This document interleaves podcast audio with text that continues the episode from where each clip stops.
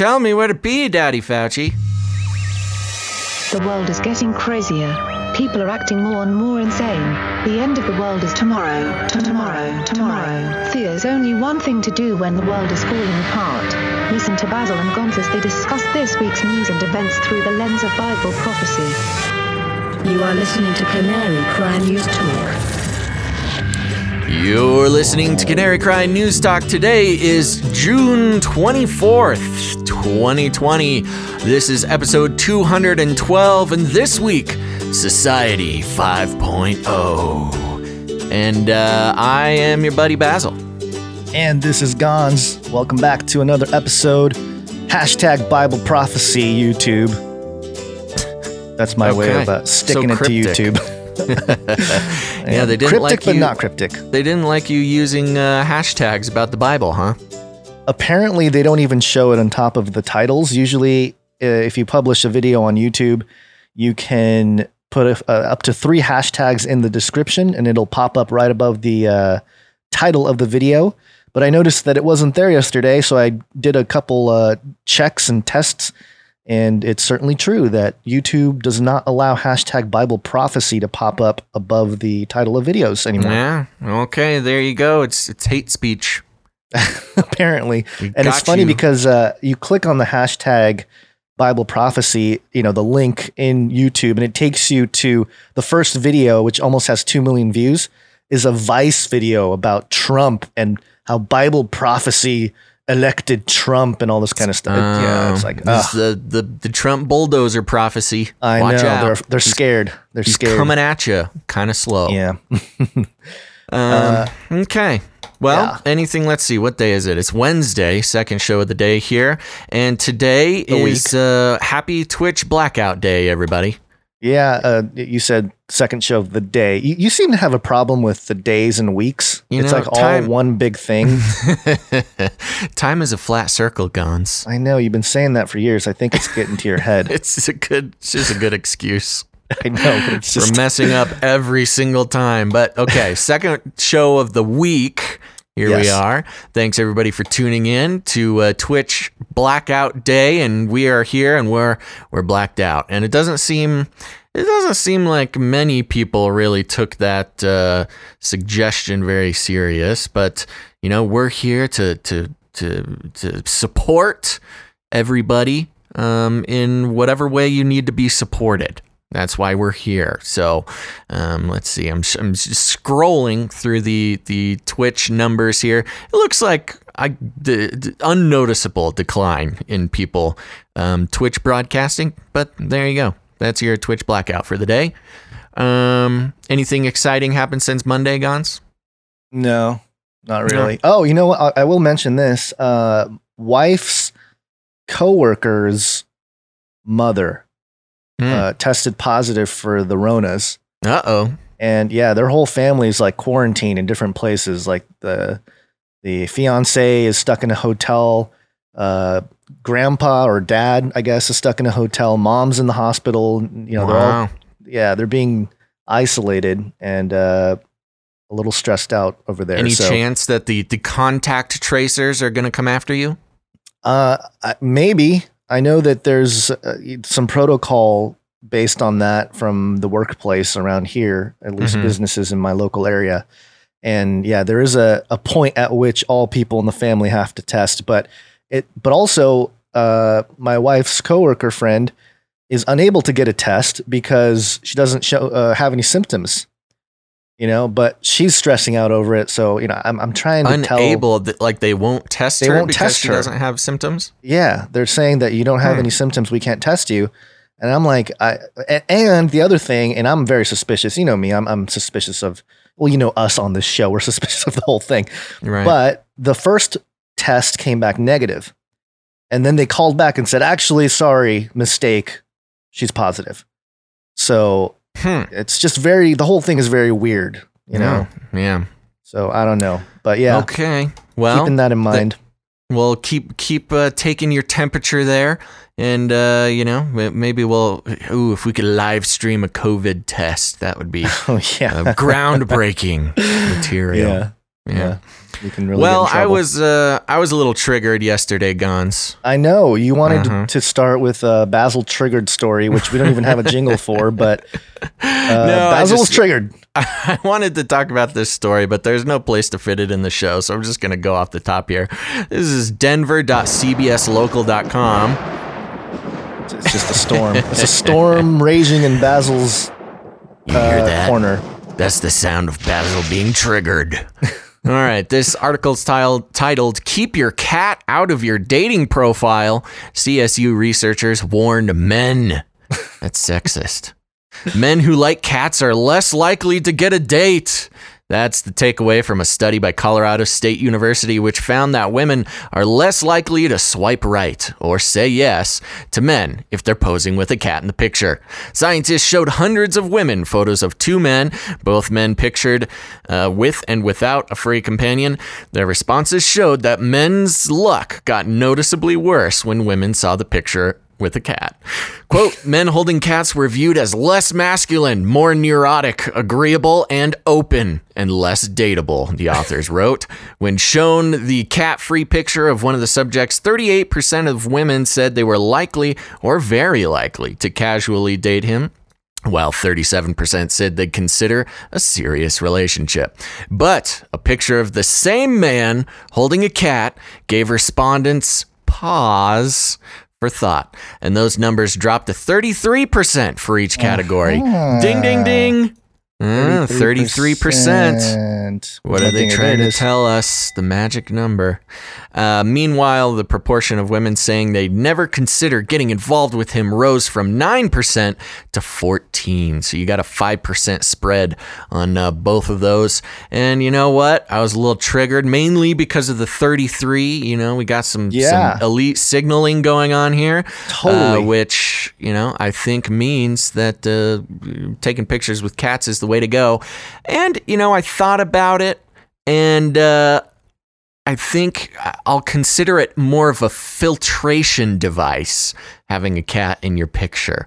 So that extra 5% of women, um, you know, they just they they didn't make it past the first round. Their loss. I'm the one with the cuddly kitties. There you go. I don't know. I'm not on. I, I don't do dating apps or anything uh, for obvious reasons, but um, there you go. For so You're for all just you looking out loving your- men out there, Yeah, you're looking out for your fellow cat owner males. Uh, I, the picture of the guy with the the backpack with the clear shield thing with the cat Yes. riding his bike or something. yeah. That's uh, I don't know. I, I'm not really into that. I'm not, I'm not too stoked about the like. will hey, say, I own a cat and a backpack that holds him. I don't own one of those backpacks, but I have been very uh, tempted in the past to try it out. All right. Okay. Well, there you go. That's that's what triggered me uh, earlier today. Let's uh, jump into the show. Gonz, what do you say? Let's get on with it. A flippy update. Yahoo! Flippy update. Do you want fries with that? All right, Flippy update. For those who don't know, Flippy is the colloquial name for the disembodied robot arm uh, that, in in total, are taking our jobs, enslaving our children, and flirting with our spouses. Uh, we use Flippy as a proxy to hold a conversation about how automation, robotics, and AI are sneaking their way into our lives. We're just a bunch of frogs in a artificially intelligent boiling pot of water. Um, this article, like I said, from Digital Trends and is titled RoboCut is a robot sculptor that would put Edward Scissorhands to shame. Okay, weird reference, but if you say so. Remember the iconic scene in Edward Scissorhands where the endearing, titular, scissor fingered misfit shows off his sculpting skills by chopping a great hunk of ice into a breathtaking carving of an angel? Researchers at ETH Zurich's Computational Robotics Lab and the University of Haifa have created a robot that does something similar, only with blocks of styrofoam instead of ice, a flexible heated rod instead of scissor hands, and a 2020 dual arm industrial robot instead of an early 90s Johnny Depp. But apart from that, it's totally the same thing. Meet RoboCut. Uh, quote, with RoboCut, we enable robots to use deformable tools to efficiently fabricate pump- complex objects with intricate curved shapes. Simon Duenser, a PhD student who worked on the project, told Digital Trends, quote, we apply this to a technique called hot wire cutting, a method where a heated wire is used to effortlessly cut through expanded polystyrene foam. While traditionally a straight wire would uh, be used for this, in our case, the dual arm robot uses a flexible rod. This allows it to continuously adapt the shape of the tool uh, to match the curvature of the target surface such that it can per, uh, be produced more efficiently and with higher quality. As can be seen from the video up top, RoboCut is capable of transforming a cube of styrofoam into all manner of shapes, from a cute bunny rabbit to a shark. It's an impressive party trick, but the really impressive part is the motion planning algorithms required to compute the right movements for the robot arm to manipulate its cutting implement so that the correct object gets carved accurately. Um, there you go. There's there's more to the uh, article, but more or less, watch out, sculptors. It's not just car manufacturing and uh, burger flippers whose jobs are in danger now. It's uh, sculptors, the artists. They're coming for you. Instead of you know honing your craft for years on end, now all you got to do is uh, you know figure out how to use some CAD software, and a robot can do the work. You know, I'm looking at the video here and I'm showing it on screen for anybody who's watching the live stream or the, the video afterwards. Mm-hmm. Um, but they're cheating a little bit because you have these two robot arms. It's got the wire between the two, and it's certainly some intricate movements, but there's somebody that comes in and changes the angle of the styrofoam bet- before each uh, slice. Uh huh. So, eh, okay, yeah, it's like moving in that direction, but You're not you gotta, a fan of the the artistic method of No. RoboCut. well, if they're gonna make a robot doing this, they should give the robot a mechanism to rotate the, uh, I don't know, the the stand that the styrofoam box sits on. I, it's still impressive, I suppose, Okay. but All right, so there you go, RoboCut. You're just, Gonz is not impressed. no, do do better, Be better. be better. All right, you got any updates before we jump uh, into the the big stuff? we have uh, we have a series of updates. Okay. We interrupt this broadcast to give you a brief update. By the end of this timely interruption, you will be thoroughly updated. All right, the first update we have here is from timesfreepress.com. Mhm. Tennessee newspaper fires ad manager for end times ad or end of times ad. And this was a story that we uh, talked about in the last oh episode yeah, of the guy who uh, the Seventh Day Adventists who put out a uh, an advertisement. What was it uh, in a newspaper or something? I think it was a newspaper or magazine that yeah, said about that uh, how ISIS is going to n- nuke nuke Tennessee. Nashville, Tennessee. Yeah, so uh, the Tennessean announced the newspaper and its parent company, Gannett, had fired the manager after conducting an internal investigation into what led to its publishing. Mm. And it goes on here, and uh, here's what I found interesting. Um, it says that uh, quote. Well, there's a quote here from the company. We apologize for publishing this ad, and we specifically apologize to the Muslim community in Nashville and more broadly. Kathy Jack Romero, president of local sales for Gannett, told the newspaper, quote, this should have never happened. Mm. Then later it says here, revenue from the ad sale will be refunded to the group, and Gannett will donate the $14,000 value from the ad sale to the American Muslim Advisory Council, the newspaper Mm. reported. Interesting. Quote, we're grateful that they've opted not to benefit from the proceeds of the ad. Sabina Mohyuddin, executive director of the American Muslim Advisory Council, told the newspaper, quote, we can use that for something good in the community. But that's not it. Mohyuddin uh, also said the newspaper's executives have contacted her to apologize. Aside from the donation to the Nashville based advocacy group, the company will also give $50,000 in advertising credit to the council and will coordinate with them on diversity training for the newspaper staff. So there you go $50,000 in ad credit wow. going to uh, to the, the American Muslim Advisory Council. So a lot, a lot of pampering happening to the uh, Islamic group that was I mean, I don't even think it's the Islamic group targeted. It's just because they The- used ISIS Yeah. as the culprits. Now we have to pander to this What if- Islamic what if they donated ad revenue to ISIS? That would be a, Well, that's what that I'm saying. Problematic. That would be the the other option if they really want to. Uh, yeah, it's just interesting how they triangulate here and get this other group to uh, this Islam, uh, you know, Muslim group you know, to. if if that's what makes it right, that's what they got to do.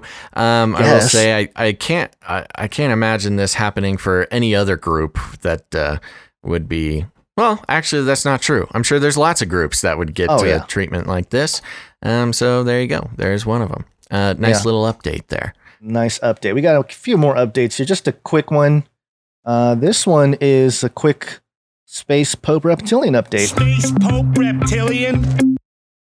and this is from fox6now.com. Pope Francis compares priests who defied pandemic safety measures to adolescents.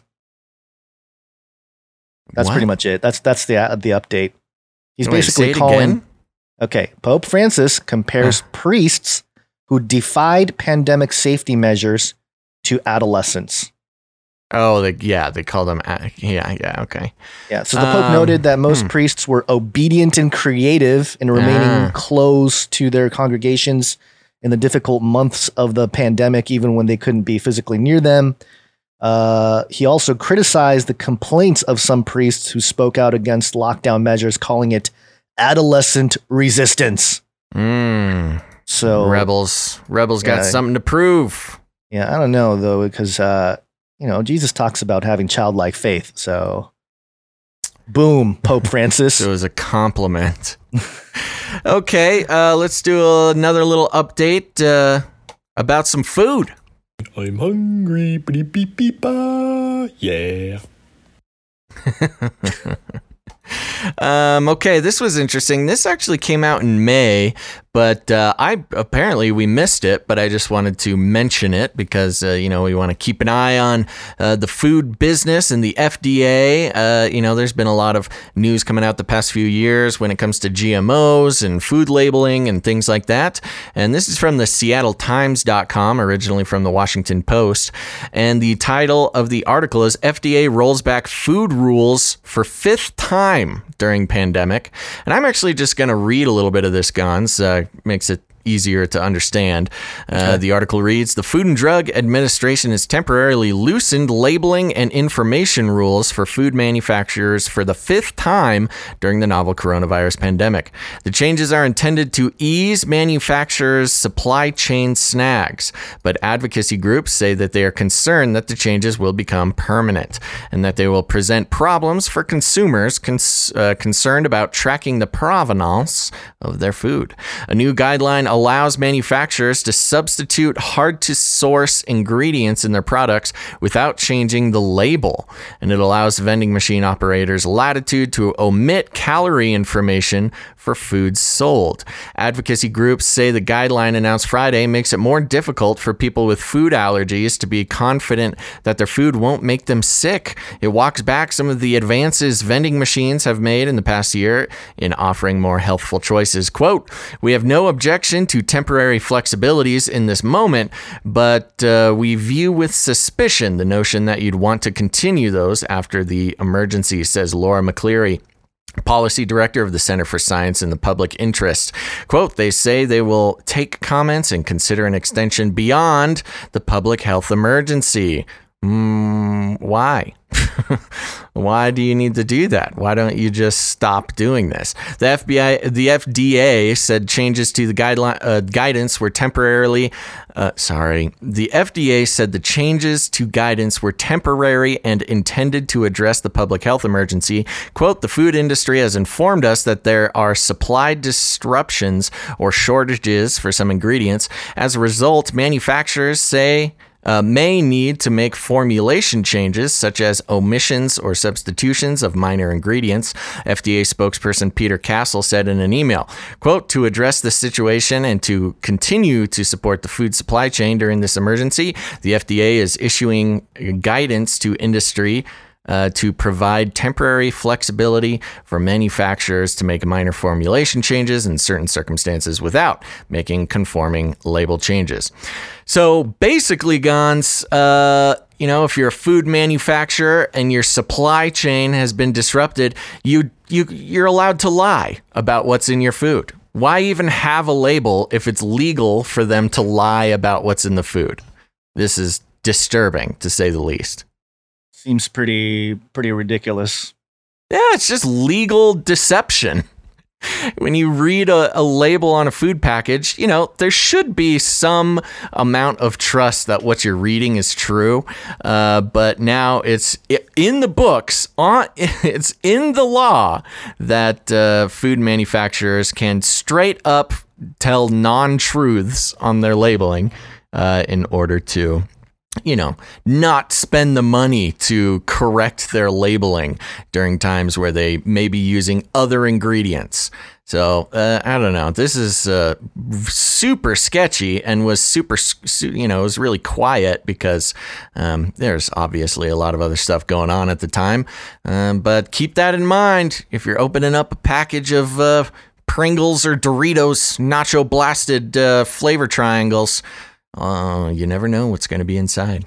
Now that right there is a definition of insanity. You know what else? you know what most food, especially processed food, labels should just have this on it. It will kill.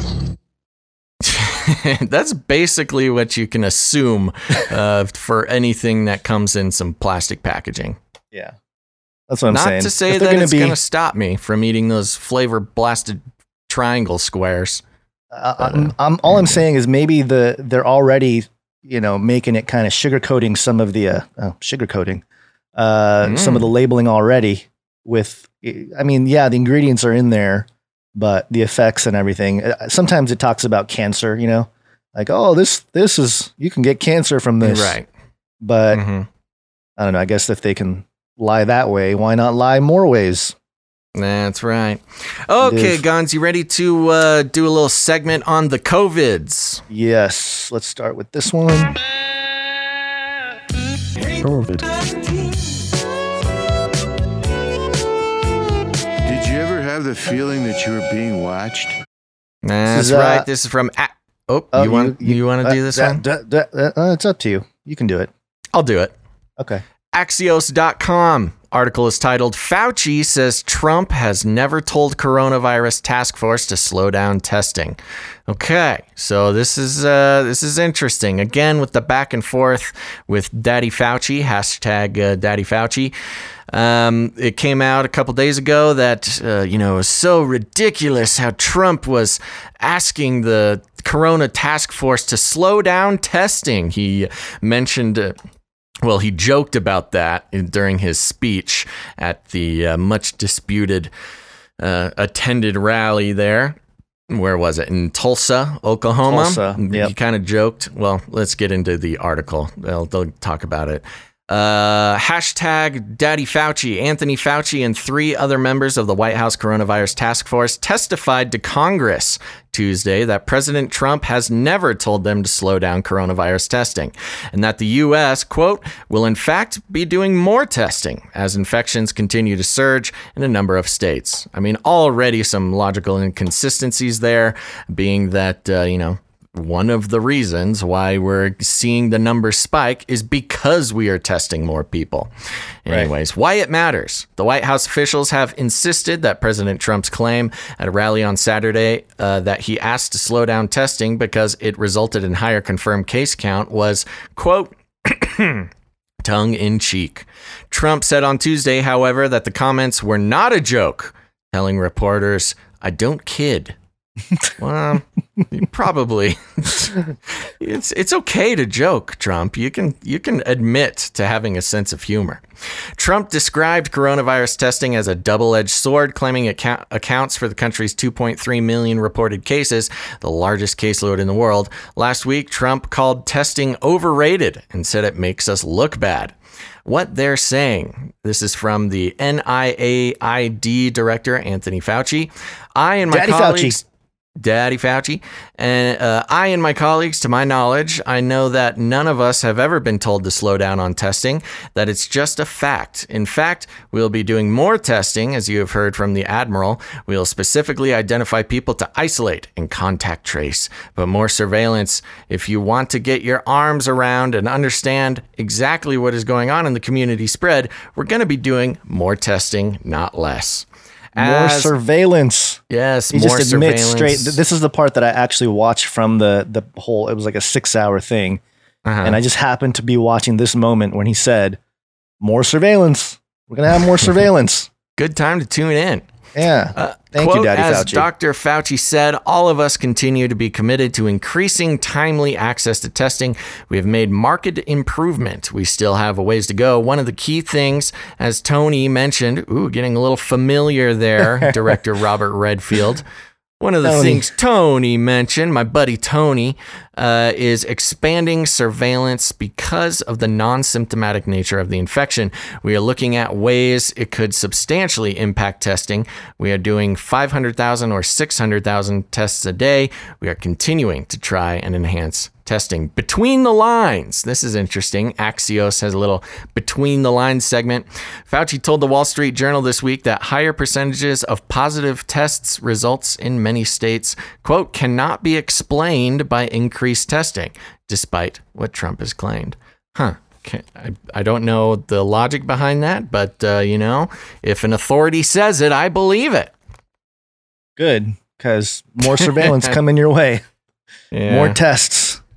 I know more surveillance. That's what we want to hear. The- you know, it shows the disconnection between these people and and the general population, where they think you know being told that they're going to be surveilled more is a good thing, when in fact it's uh, pretty much anybody on the left or the right, uh, just the average person. That's one thing that like the far left and the far right have in common is uh, they're they're not down with the the surveillance. It's a it's a problem, Daddy Fauci. It's not a good thing.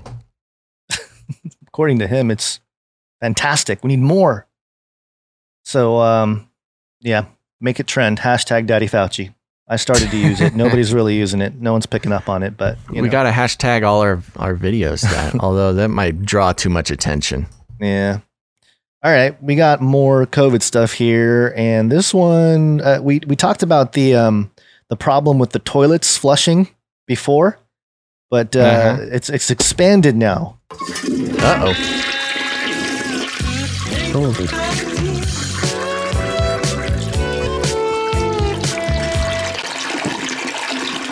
Sorry about that. The longest toilet flush in the world. This is um, Vice.com, obviously the, the most fantastic outlet ever known to man. Where will we pee when we're out in our half reopened states? No. Written by Hannah Smothers. After two vodka lemonades drunk out of a big paper cup on a street corner in Williamsburg in late May, my friend, we'll call Megan, This person knows how to party. really had to pee. The bar where we got the vodka lemonades was serving drinks from the makeshift takeout window, like lots of other places started dur- uh, doing during the pandemic. I knew there were two perfectly good toilets. Uh, there were two perfectly good toilets inside, just 20 feet away, but the bar's big front doors were locked. Megan was really starting to potty dance around, so I hopped on my bike to see if the public restrooms at the closest park, Domino, a privately operated park that isn't run by the city, were open. The doors there were locked too, despite the park itself being full of people lounging around in their little social distancing circles. None of the bars or restaurants nearby were open aside from their takeout windows if businesses are going to be open enough that we can use their services, but so closed we can't use the bathrooms. I have to ask, where are we all going to pee? Oh no. Typically, pseudo public bathrooms, like in the country's countless Starbucks locations, help field the public's need to pee, really. Public urination citations go down. But for states in stages of reopening, it's not clear whether any businesses has to let anyone use their bathrooms and even public bathrooms that are open are overwhelmed. That means as we face processing the pent up excitement of people who haven't been able to go out and do things for several months, we, I know, we may be facing a deluge of pee that has nowhere to go except, well, dot, dot, dot. Uh, it goes into some stuff here. The point being that they're they're trying to make it sound like the one thing that's going to be a problem is where we're going to go pee. Aside from the fact that they already had stuff go down with the you know the toilet problem from the last uh, couple episodes. I'm not going to read the whole thing here, but there's a, there's a part at the end I want to um, I want to highlight. Uh-huh. And it says here, until we get some sort of official policy response on where precisely we're supposed to go to the bathroom while patronizing all these halfway open businesses, maybe the only thing we can do is agree that peeing outside is acceptable now. Your move, Oh, no. Who are ordering states to reopen. So there you go. I think this is just uh, another plea by Vice here to just make you know our cities and towns disgusting like and to allow a it to. policy issue. well, Vice. It's always going to be a policy issue, asking our overlords to come up with policy to help us. We don't know We where to pee. Politicians to help us go to the bathroom. It's like my goodness. If you need to rely on the politicians to help you go to the bathroom, you know, we've reached a whole new level here. and and we obviously we've gone through the whole thing with the gender neutral bathrooms and all that stuff, but now Mhm. you know now it's even beyond that. It's like, hey, where are you going to go when you got to go? You know, it's, it's it's also encouraging people not to really go out. You know, stay inside, slaves. Uh, Granny Canary in the Twitch chat just recommends diapers. You know, hey, you That's know what? gonna These see people. a weird. It's gonna see a weird resurgence in adult diapers. That's the that's the next thing. I- I'm surprised. Actually, that would be interesting. I would want to know. Of course, we had the issue with the toilet paper, and we'll see how. I mean, there uh, the grocery stores in my area still have empty toilet paper aisles. I cannot Yeah. believe that we're that's four months thing. into this, and that is still an issue. Um, but adult diapers, I'll have to check and see uh, see what the status is on that. Yeah, I just thought I'd update everybody on that because obviously Vice is picking it up, and you know this this author Hannah Smothers has no idea what to do with her uh, when nature Tell calls. me where to be, Daddy Fauci. um, okay, Yeah. I've got another COVID story here for you. This one's uh, gonna be. This one actually was making waves. Yeah, it was. COVID. The race wars. Race wars. Race war. I've warned you and warned you and warned you. Warned you and warned you and warned you, folks. WashingtonExaminer.com. Uh, the article is titled Oregon County Imposes Face Mask Requirement Targeting Only White People. Minorities Exempt Over Racism Fears. Hmm, interesting. A county in Oregon has issued an order requiring face masks to be worn in public, but has exempted non white people over fears of racism. Health Why? officials in Lincoln County, Oregon, which is inhabited by roughly 50,000 people, issued the order for any situation in which individuals might come within six feet of another person.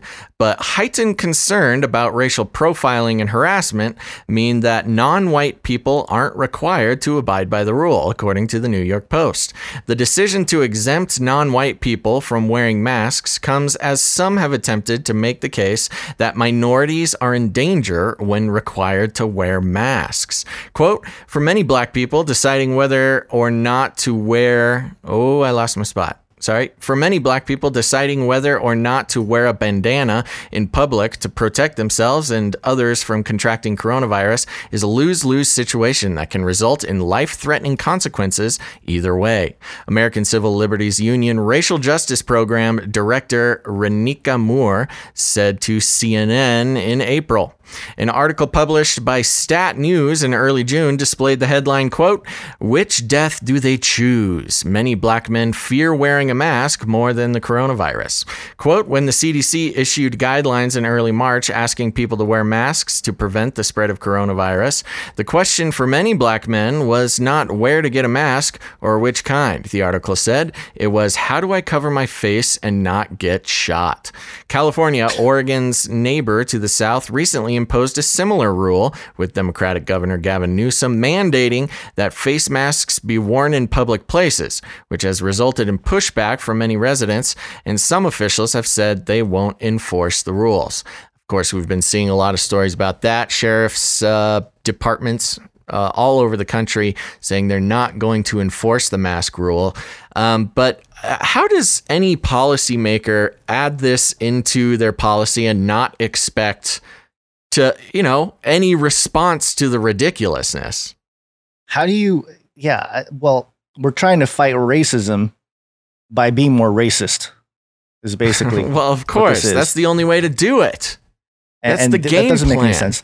And and you know Yeah. the the one thing I noticed too. Uh, speaking of Gavin Newsom in California, um, out here in the uh, Orange counties in Southern California, if you go on the freeway, they have these big, um, I guess like signs that you know the big Mhm. light signs. Uh, and it, it did say like practice social dis- distancing. You know, well, we're gonna fight. We got to beat coronavirus, or I think it said COVID nineteen.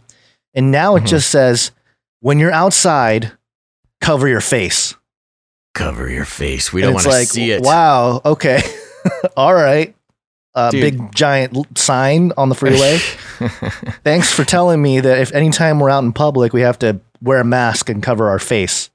the the So- upside downness of this whole situation is just crazy. I mean, it's crazy. If we if wearing a mask truly is for the safety of any individual, wouldn't it then be racist to uh, you know, tell people of color that they don't have to or shouldn't wear a mask either way? I mean, what are you asking people to to do? I guess this means you, Gonz, as our resident person of color, don't need to wear a mask. I'm, jealous. Yeah, I'll just go around. If anybody looks at me weird, I'll be like, "What are you racist?" Yeah, I mean it's it's one of those things where of course you understand the sentiment. Uh, of course, in the before times, uh, if if you know you saw really anybody, but specifically in some cases, you know, people of color walking down the street wearing a mask, that would turn some heads. Uh, but I just this I don't know. I I feel like I don't even need to walk through this. It's so self evident how wrong this is. It's just, it's pretty ridiculous. I don't know. Yeah, not even that I'm saying that I want people of color necessarily to have to wear a mask. I'm just saying if we're trying to push for equality for all human beings, making a law that says one group of people has to wear a mask and the other group doesn't, I mean, how is that not inherently on its face a racist policy? I, I don't think they're. Yeah, you make the Booyah. point. Come It's on, Gonz, really argue with me. I know you. I know you love masks. yeah, I like masks and um, aprons that go around my waist that look like the Google sign. Yeah, Like that's that's what I'm about. Oh, your Masonic apron. yeah. Yes. What did you think I was talking about? I don't know. I thought you were. I don't know. I, it's 2020, Gonz. I don't know what you like to wear around the house. Okay, people, we're just giving the trolls more fuel for the fire here. There's a couple trolls on the YouTube for. chat.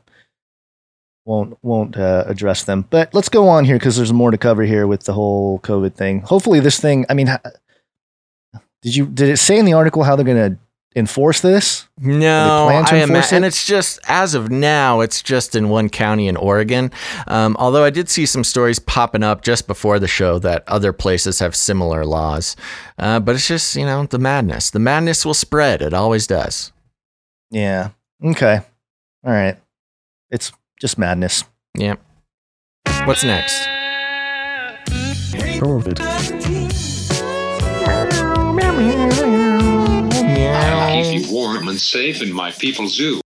This is from Bloomberg. It's an opinion piece. And actually, hold on, let me switch up the browser here because I don't have uh, a Bloomberg uh, account subscription. So I'm going to change browsers Ooh, here. hacker Gonz. I know. You gotta is get your one your one free article. I know, I know. I thought it would refresh by the time we start the show, but it did not. Uh, the new weapon in the COVID 19 war. And it's interesting because this is written as a as an opinion piece. Mm-hmm. But here is what it says.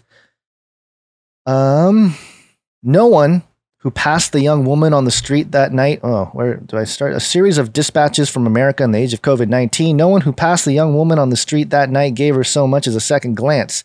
It was a Saturday evening in the South Beach neighborhood of San Francisco, and she was heading away from the stadium where the San Francisco Giants were meant to be opening their season and toward the arena where the Golden State Warriors were meant to be ending theirs. The young woman carried a small white styrofoam cooler that looked as if it had made one too many fishing trips. She wore a mask and running shoes.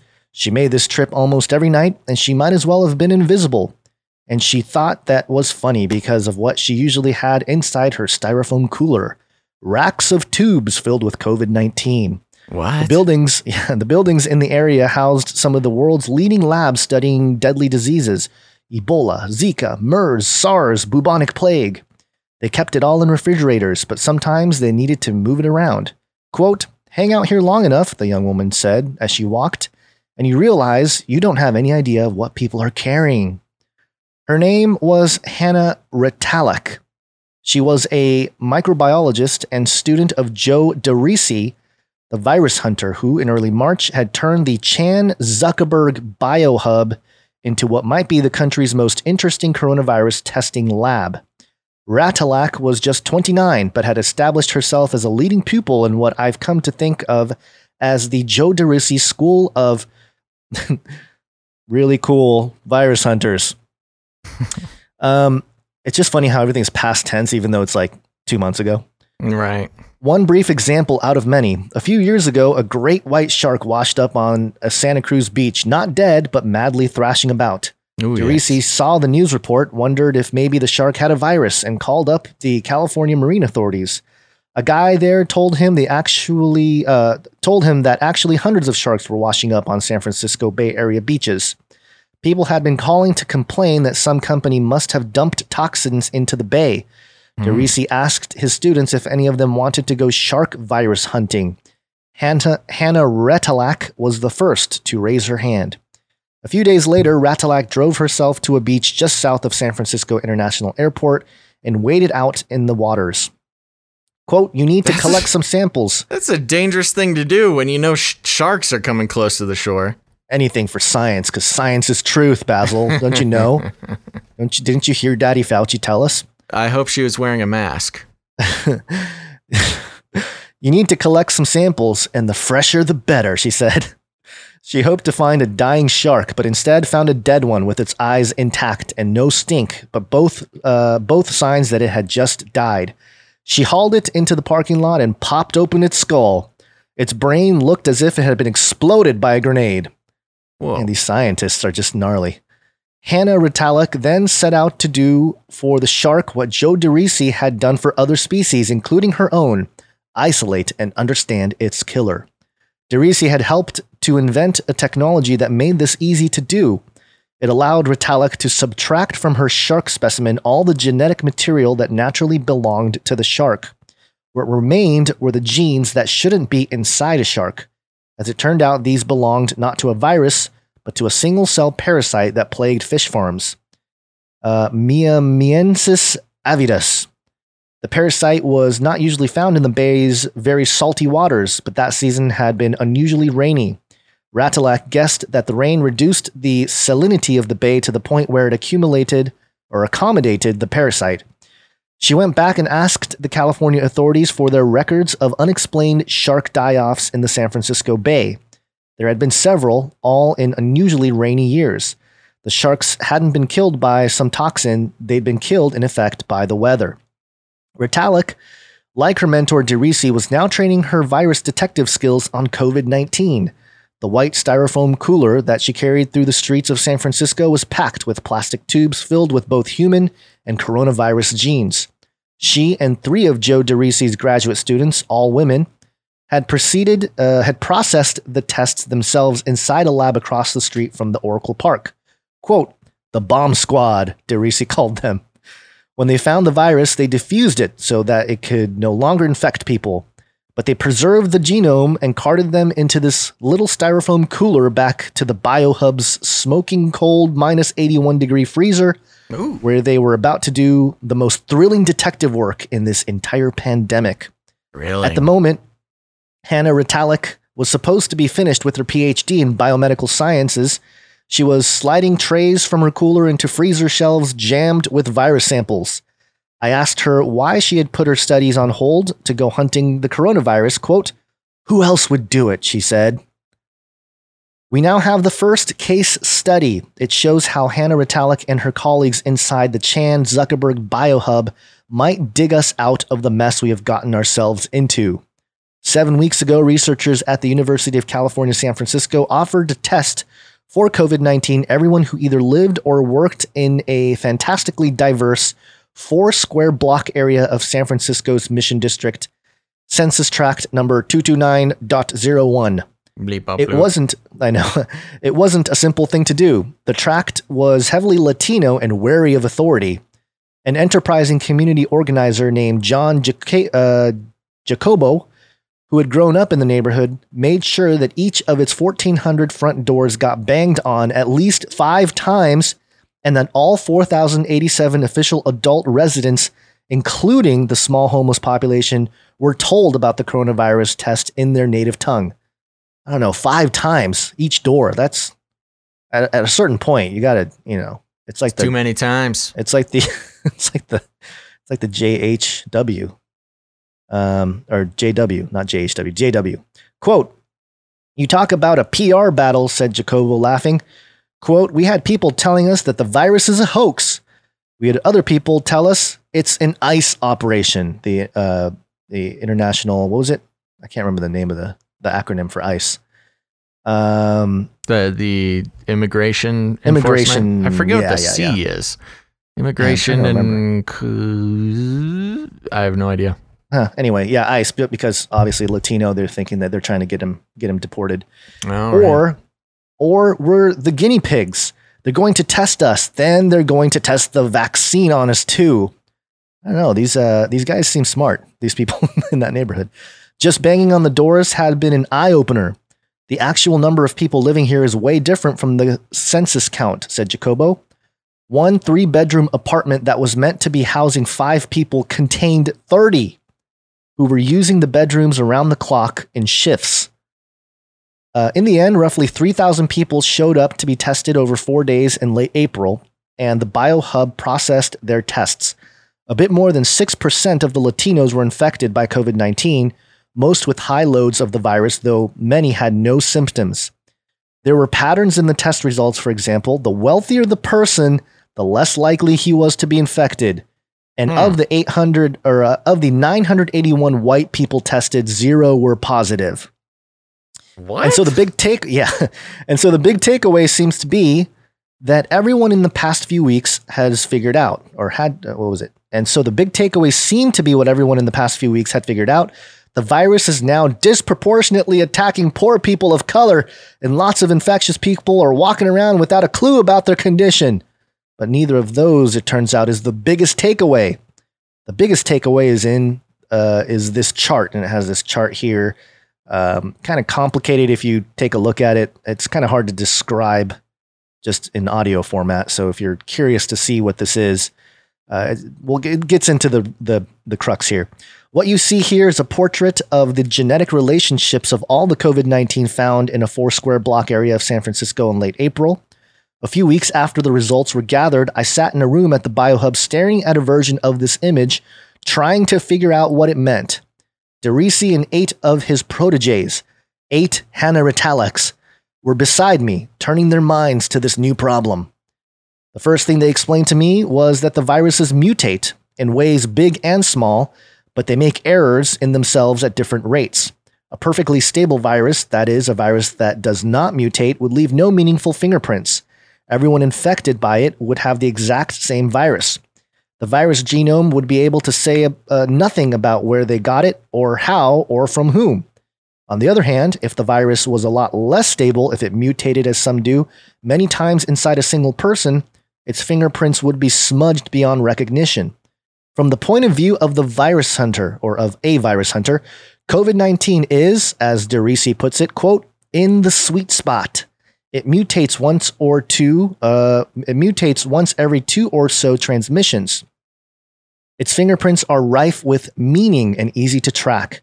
You can tell where it's been where it's been and follow its journey along the way judging by how it's changed. The starting point of the diagram is not in the San Francisco neighborhood, but in Wuhan, where the virus originated in early December.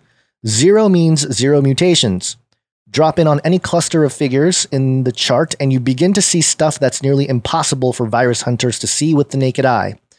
Look at the household with the middle annotation. Three people in the same household were infected with the same virus. No big news there. One of them likely gave it to the others. The news is how it entered the household, likely from the mission resident on the same line. He or she had the exact same virus, but contracted it earlier, which is why he or she has antibodies marked with yellow. Without the genetic connection, you might never have any idea that these people had any sort of relationship at all. Even if a test had identified the person who infected the household, excuse me, and that person was grilled by teams of contact tracers, the connection with the household might never have been made. Uh, the person might not even be aware of the connection or might know uh, or might know it and want to hide it. This is very starting to get very surveillancy. Yeah. But when we know these people are surely connected, then the question becomes how? Do they ride the same bus? Are they having an affair? Is it a little kid who happened to have played in a park near the child of a household? How are these things linked? asked DeRisi as he moved the cursor back and forth. Are they linked by the buildings they are in, by the church they go to? All these things can now be deduced. Before my eyes, the novel coronavirus was being turned into a work of nonfiction. Quote, it's amazing that all these stories fall into place, said DeRisi as he scrolls through the chart, moving basically from one week to the next. Quote, this same resident who likely infected the household may have also infected two workers who don't even live in the mission. The household of workers one step further from those residents. It's possible there is one degree of separation between them, that he gave it to someone who gave it to them, but no more than that. How did a person infect those people? You have to stare at this image a bit to see its power. But look hard enough and you'll see that from the virus's point of view, it's a terrifying new weapon to slow the pandemic. Or uh, I'll add, a great way to figure out exactly what everybody is doing even more. Mm-hmm. By revealing the genetic relationship between the viruses, the diagram exposes the social relationships between people it infects. Quote, it's basically a spotlight that tells you where to dig, said DeRisi, in all of history, we've never had a really clear picture of the spread of the virus. That just changed. Back, this is, I know it's long, we're almost done here. Back in 2003, when the original SARS virus started killing people in Hong Kong at a frightening pace, DeRisi sequenced its genome, but the process was too slow and expensive to be of practical use. Quote, it's 50,000 fold cheaper now than it is uh, than it was for SARS, he told me. What costs uh, what cost me ten thousand dollars to do in two thousand one now costs a penny, and so we might now test for the virus in a way that gives us a picture that you can get from more conventional random sampling. Explore how the virus works in one neighborhood, and you can apply what you learn to others. Our state government should be doing this," said DeRisi. It should be asking what are our social relationships and which ones lead to the transmission of disease that's how you would do in a rational society or the technocracy. Yeah. It's growing clearer that the coronavirus does not spread in an orderly way. Each infected person might infect two others on average, but most people who get who get it infect no one. Thought it was interesting that this article would admit that most people who get uh, who get it or get infected infect no one. On the diagram where DeRisi's cursor lingers, he highlights a person with a particular talent for spreading the disease. The genetic information, information shows you, you the urgency of getting that person into quarantine, but it does more than that. It has the potential to lead you more generally to the social activity that's spreading the disease. It works the other way too. The approach DeRisi has developed can be used not just to shut things down, but to open them up. Last week in Northern California, a pair of workers at a fish packing plant came down with symptoms of COVID 19. The BioHub processed their tests and found both workers had the virus. In an age not all distant from ours, the fish, pack, uh, the fish packing plant, which believed it had taken the measures to keep its workers safe, would have been forced to close, as it would have had to assume that one of the workers had infected the other on the job. But then Joe DeRisi's super cool virus hunters sequenced the two viruses and showed they were genetically far apart. The two workers had contracted the virus independently and outside of work. The fish packing plant was able to stay open, and its workers were, were able to stay on their jobs. So I know it's kind of a longer article, but it goes into first off, it's a real roller coaster. It real is. roller coaster of an article. Whatever happened to the sharks? We started Wow. out talking about sharks having coronavirus, and then we move on. I'm, I'm, I'm, I'm very interested to see if we need to start masking these sharks or not. Well, the sharks Um, had to do with the the, the the you know the brains exploding or whatever it was from the, the alleged uh, uh, what is it a fungus or something that was growing in their brains. But yeah, I know, but how does of it, it, even belong in this thing? Uh, I think it's just okay. following the story of the the lady here. Yeah. Uh, but the the thing that's interesting that's the Chan Zuckerberg Biohub. So this Yeah. is kind of a pro, you know, pro type of uh, article pushing the idea that the Chan Zuckerberg Biohub is doing great work. That Sure. everybody in society should adopt these methods in a rational society and that kind of thing. Yeah. Uh, so that's one part of it. But also, I mean, it's kind of good that they're able to, I guess, trace more. But at the same time, they're looking. This is really that whole you know surveillance society thing, like way more than before. Before it was kind of like, hey, where you're going, what you're doing. But this is more like, okay, what exactly are the interactions? Not just where you're going, but Yeah. you know what you're what you're doing when you're going to those places who you're you know what kind of relationships do you have with these people it gets really really invasive Yeah. And, well, um, in the in the uh, again on the roller coaster of this article here, and Lady Liberty seventeen pointed this out on Twitch. You know, when they were talking about how none of the white people that we tested had the virus, Yeah. but Yeah. all the black people did. Yeah. Well, okay, so if if you're trying to say that the disadvantaged poor people and people of color are getting the virus much more, then what's the point of making a law where the white people have to wear masks and the people of color don't have to wear masks? Again, it That- seems like Well, the other- the other opposite, part- uh, situation. the other part that's a good point the other thing is the article is talking about how oh you know the, the people that are actually con- you know spreading the virus what are they doing are they cheating on their spouse are they you know what, what kind of social relationships are they having and to suggest that oh white people did not get it means that people that are the, the article is suggesting that the white people. Yeah the white people in the in this neighborhood don't do things that are you know uh, that need to be kept secret like Yeah. uh, cheating on their spouse or something like that you know it's, it's just I and the know. There's just the so other angles. example given was going to church. Did these Yeah. people go to the same church? Well, these guys in a fish packing plant didn't give it to each other, so we can keep the fish packing plant plant open. But these people going to church, they might be spreading the disease.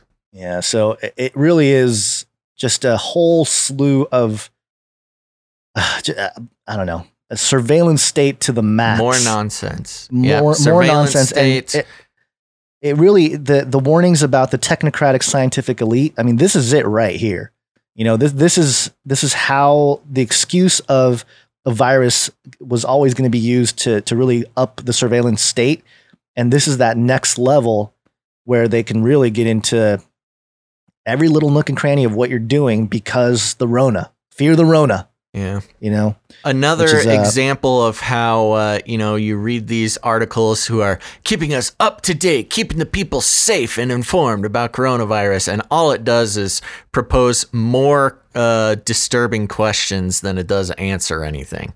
Yeah. We've got coronavirus sharks, and uh, we're not making the most at-risk people uh, allegedly, you know, making it so they we're encouraging them not to wear masks because Right. you know they could they could uh, be in more danger wearing a mask. Although I just can't believe that, but yeah, all right, there you go. That's uh, very enlightening. Again, that whole article is quite the the roller coaster, but piece by piece, when you take a look at it individually, it's just one. Uh, deception is not the word I'm looking for, but it's it's just I mean, one you- you uh, can label sort it a of deception. incongruency after another. Right, right, and it, it goes hand in hand with the the rest of the COVID uh, stories we have here. So Yeah. Well, yeah. Speaking of which, uh, let's hit this next story. COVID. I'll keep you warm and safe in my people's zoo. That's right. Let's stay all nice and safe in our people zoo. And one example of that, this is on consequence of consequenceofsound.net. It's like a music news uh, outlet.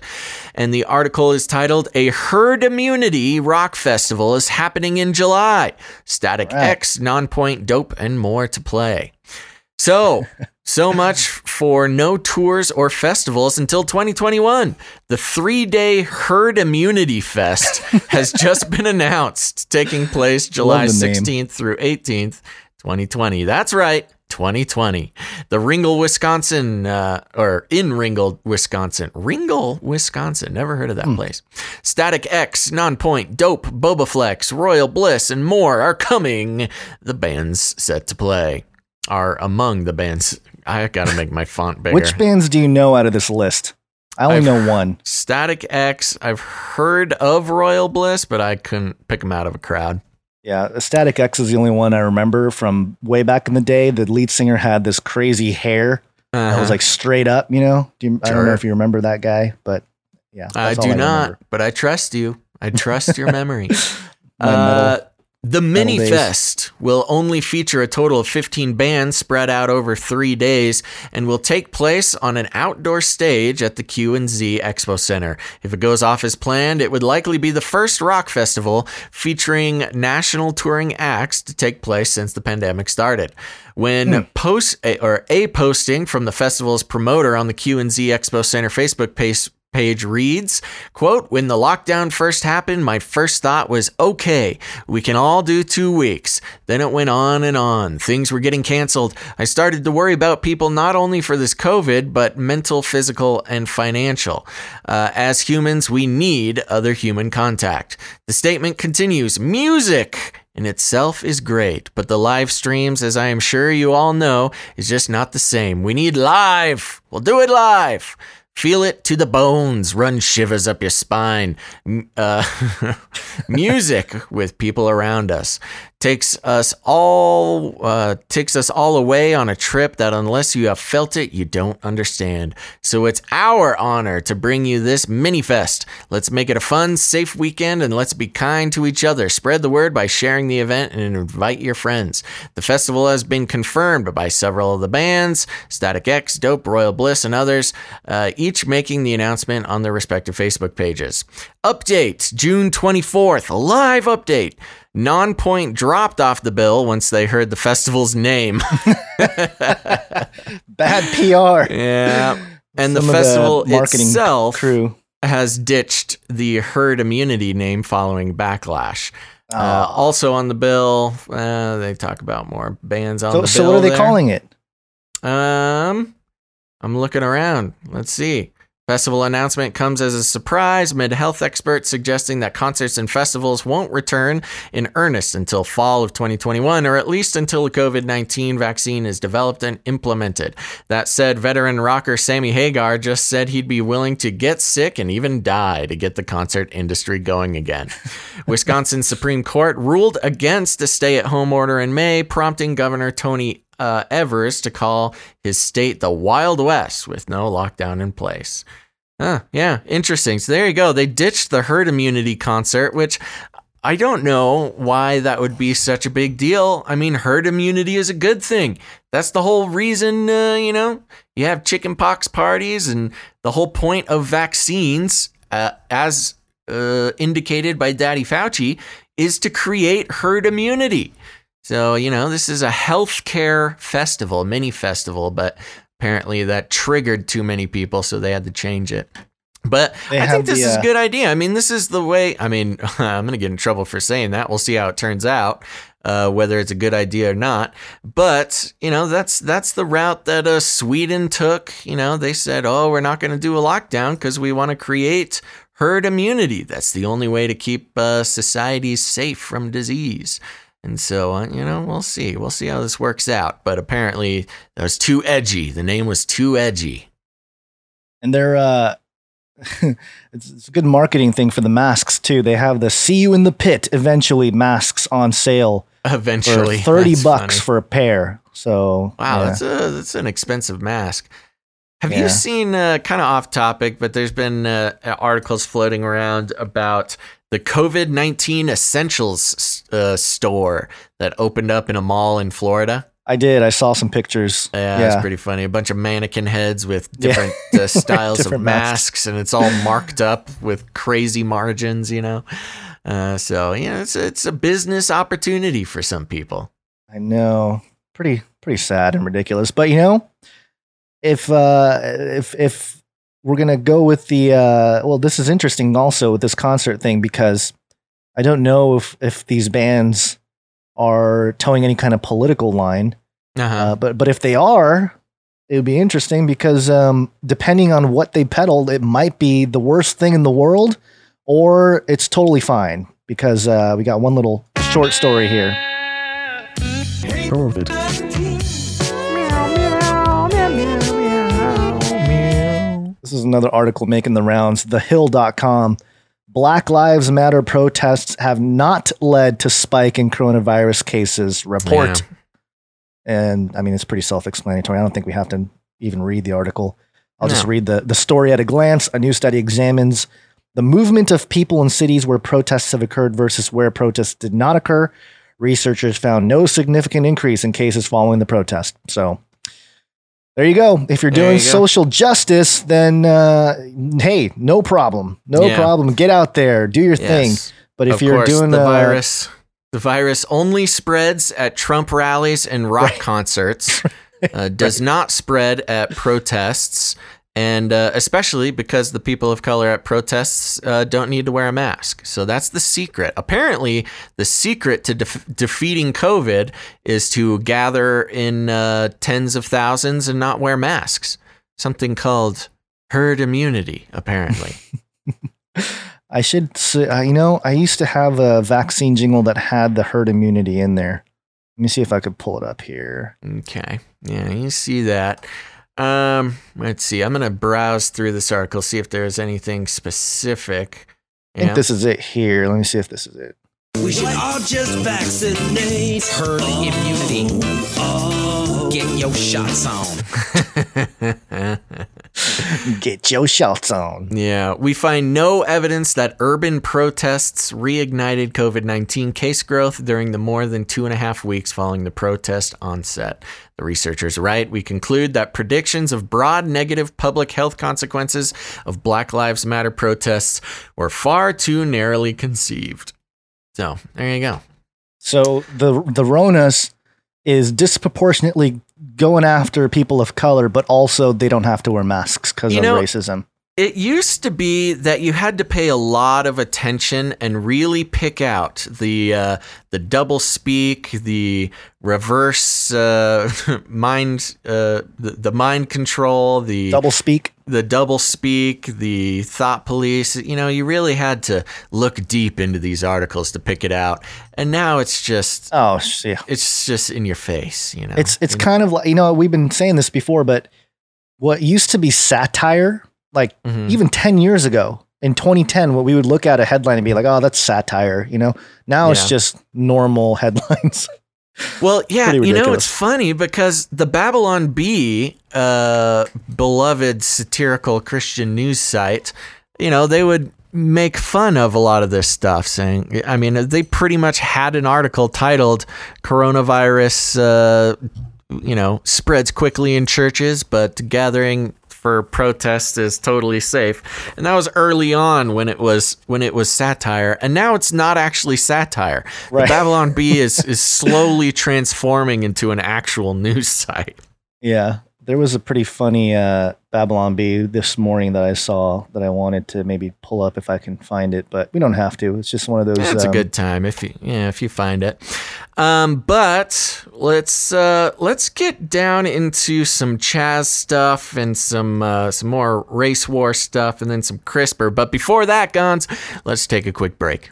quick break. Uh, oh, oh. It's break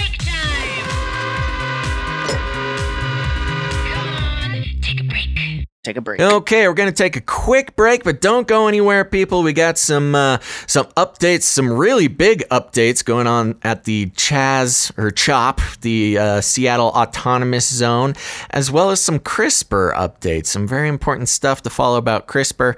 Um, so stick around in just a minute. We're gonna get back into the stories, but we just want to take a quick break and thank some of our new Twitch followers. Gonzo, Ready to go. um, for for those who uh, have listened to the show for at least a couple episodes, you know that we're trying to hit some goals over on Twitch uh, to help us support ourselves during this time. But also, it's uh, it's a good backup because YouTube has made a, a habit of demonetizing, taking down videos, interrupting streams, stuff like that. So, as a backup, we recommend everybody go to twitch.tv slash canary cry radio. Uh, we'll pop the link in the chat there for anybody who wants to make the switch. Um, and as a thank you, we want to uh, give a shout out to some of our new followers. Now, Gonz, we, we got a very angry message uh, yesterday or the day before that, um, unfortunately, from a producer of the show. Uh, who was very upset that we uh, take the time to thank uh, people on the show for supporting and following.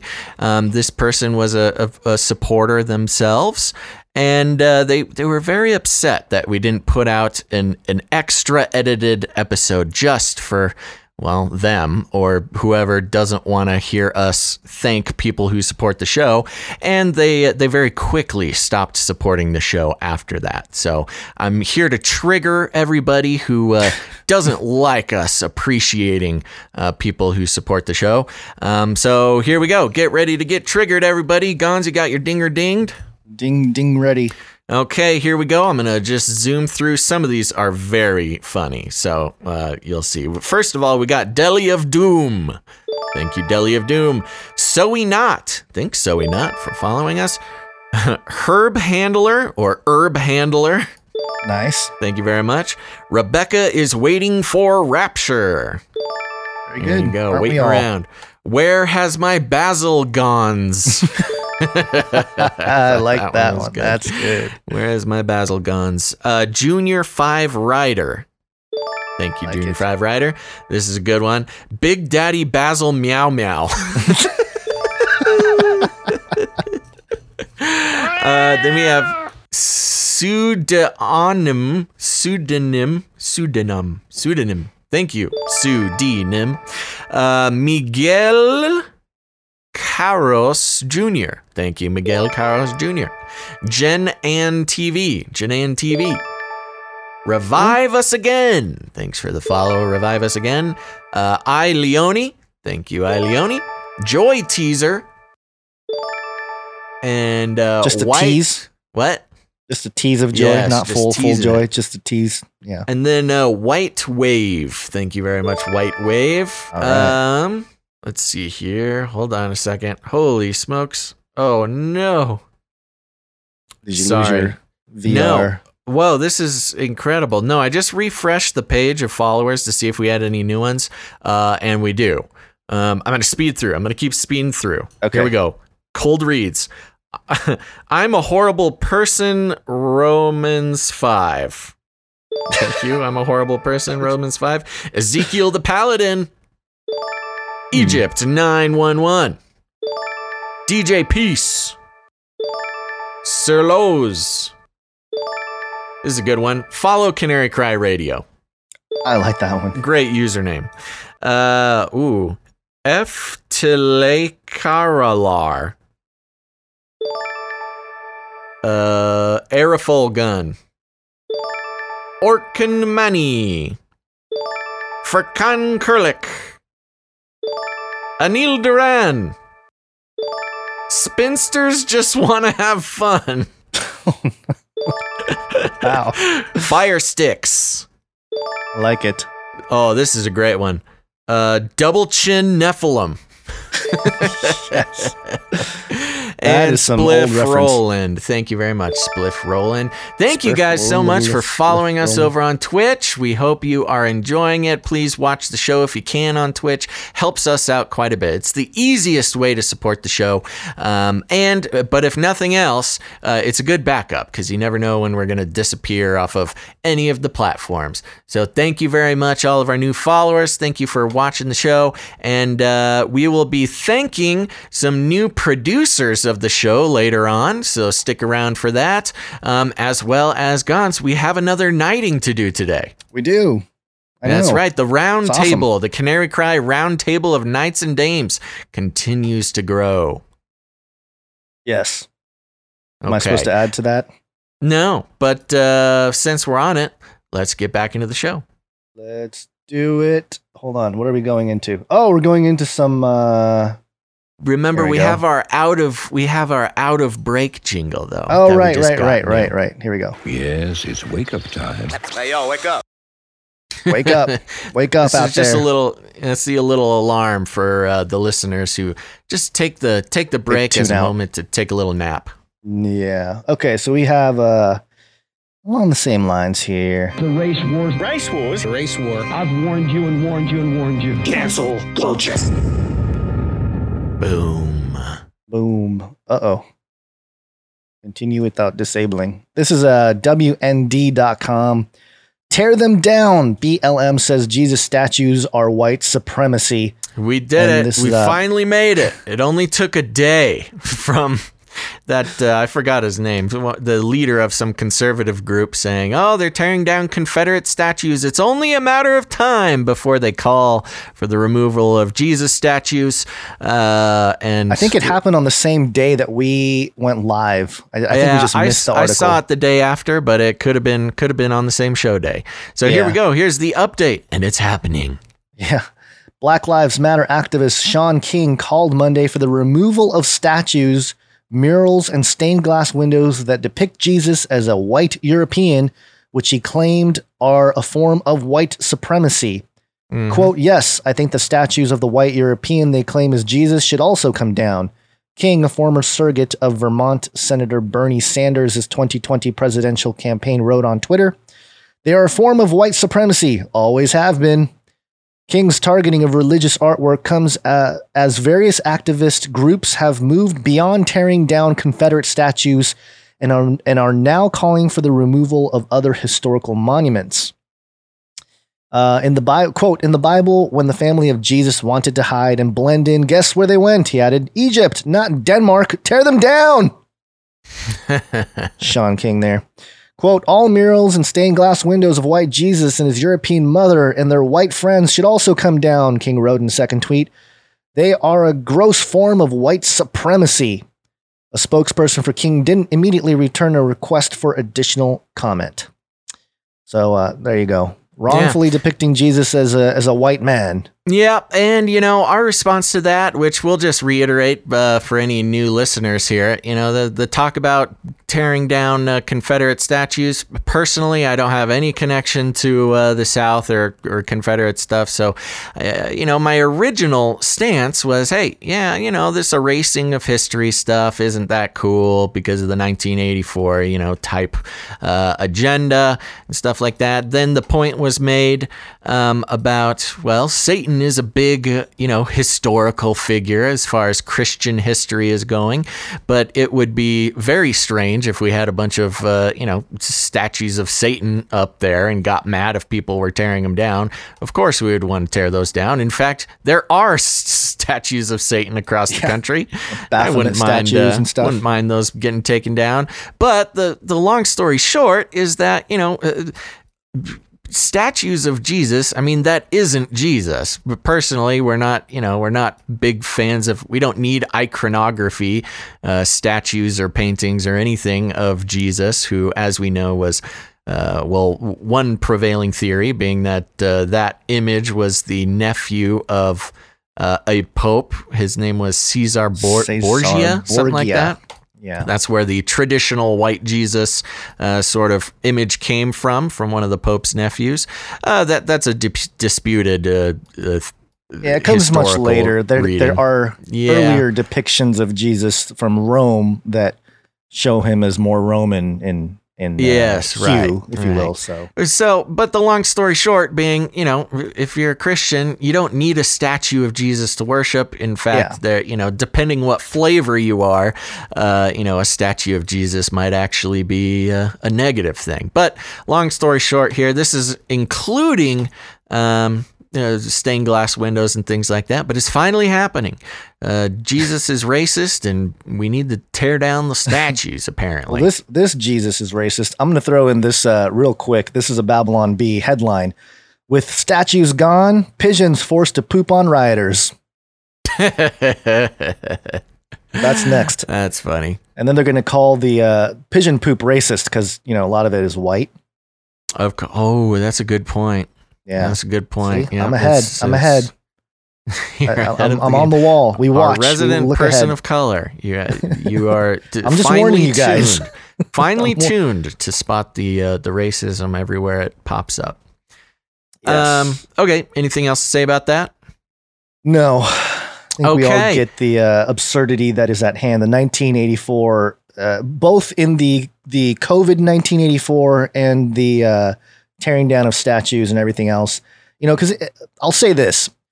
You know, one of the things with the with the imagery and all this kind of stuff, it still is part of history. You know, Right. so I, the argument, I, I kind of fall in the middle where I don't, I understand, you know, this the sentiment to want to tear down statues to you know, not understand or agree with it, but I understand where they're coming from. But at the same time, it's uh, it's also part of our history, regardless of whether you agree with something or not, uh, unless it's it's blatantly being used to as a piece of worship. Um, in which case, you know, we can have arguments about whether that should be torn down or not, based on some Old Testament uh, things going on with tearing down, uh, you know, high places and stuff. But other than that, you know, uh, in terms of the historical value for these things, whether they come across as European looking Jesus or not, it's just kind of dumb to. Because what are you gonna? Okay, great. We tear down all the Jesuses that look like he's European. So so what? The world is better now. Is are we in a better society because of that, or or what?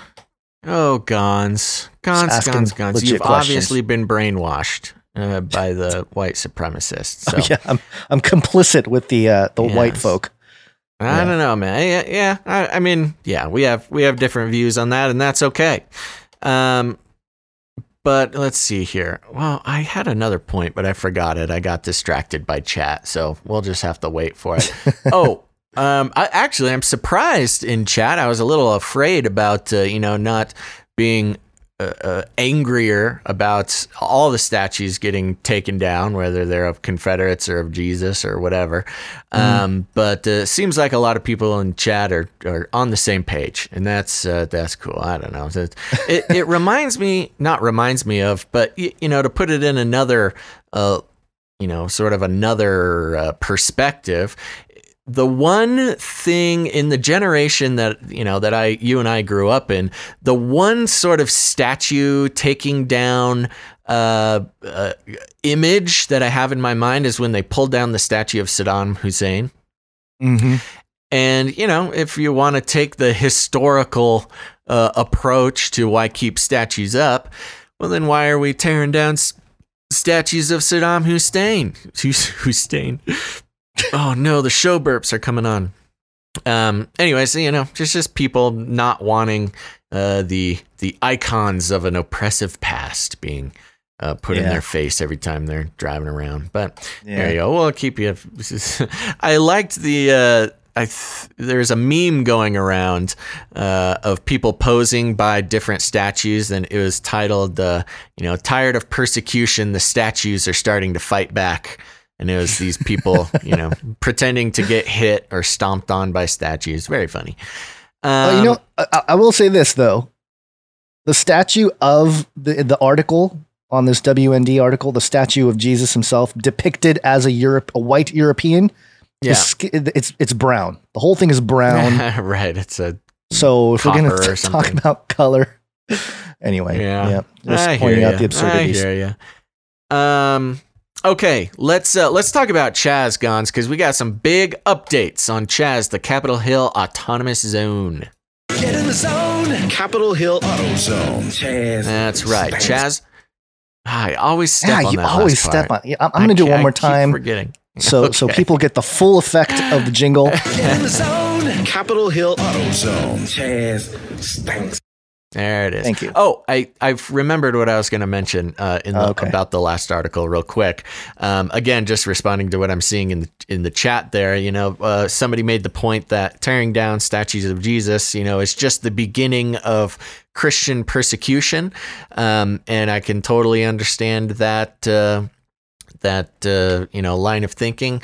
Although somebody else in the chat report retorted with, "Yeah, Jesus said we are going to be persecuted. It should come as no surprise, and there's probably no way to stop it.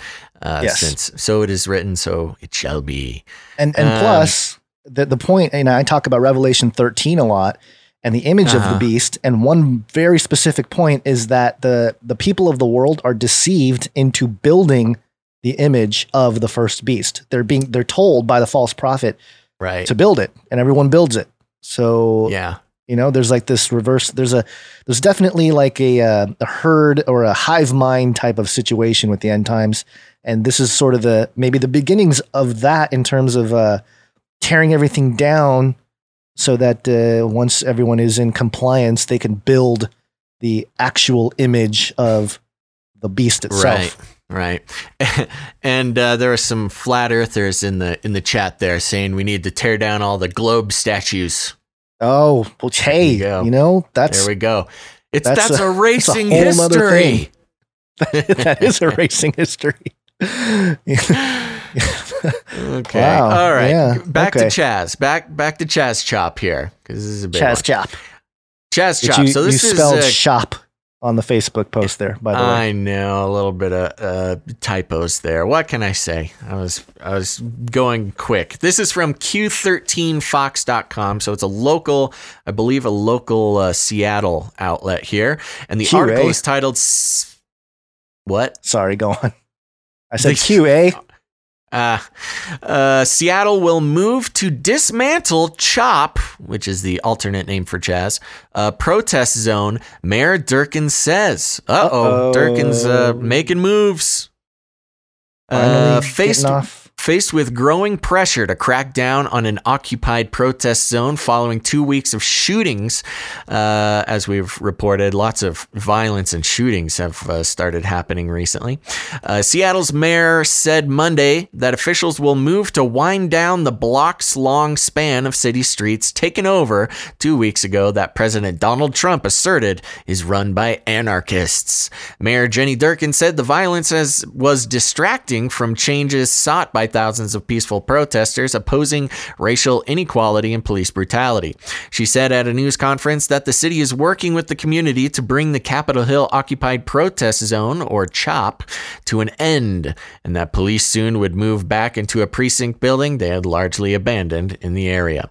Durkan also vowed to address some of the protesters' demands, uh, including investigating more black communities. Investing. investing, Investing, more black communities.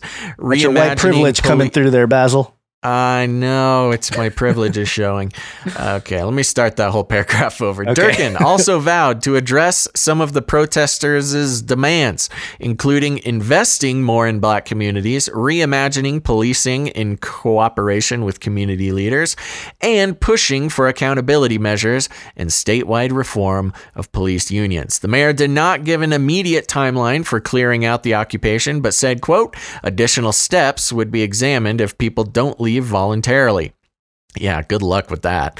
With scores of people camping in a park in the protest zone, Durkan said peaceful demonstrations could continue, but nighttime disorder had to stop. Quote, the cumulative impacts of the gatherings and protests and the nighttime atmosphere and violence has led to increasingly difficult circumstances for our businesses and residents, Durkan said.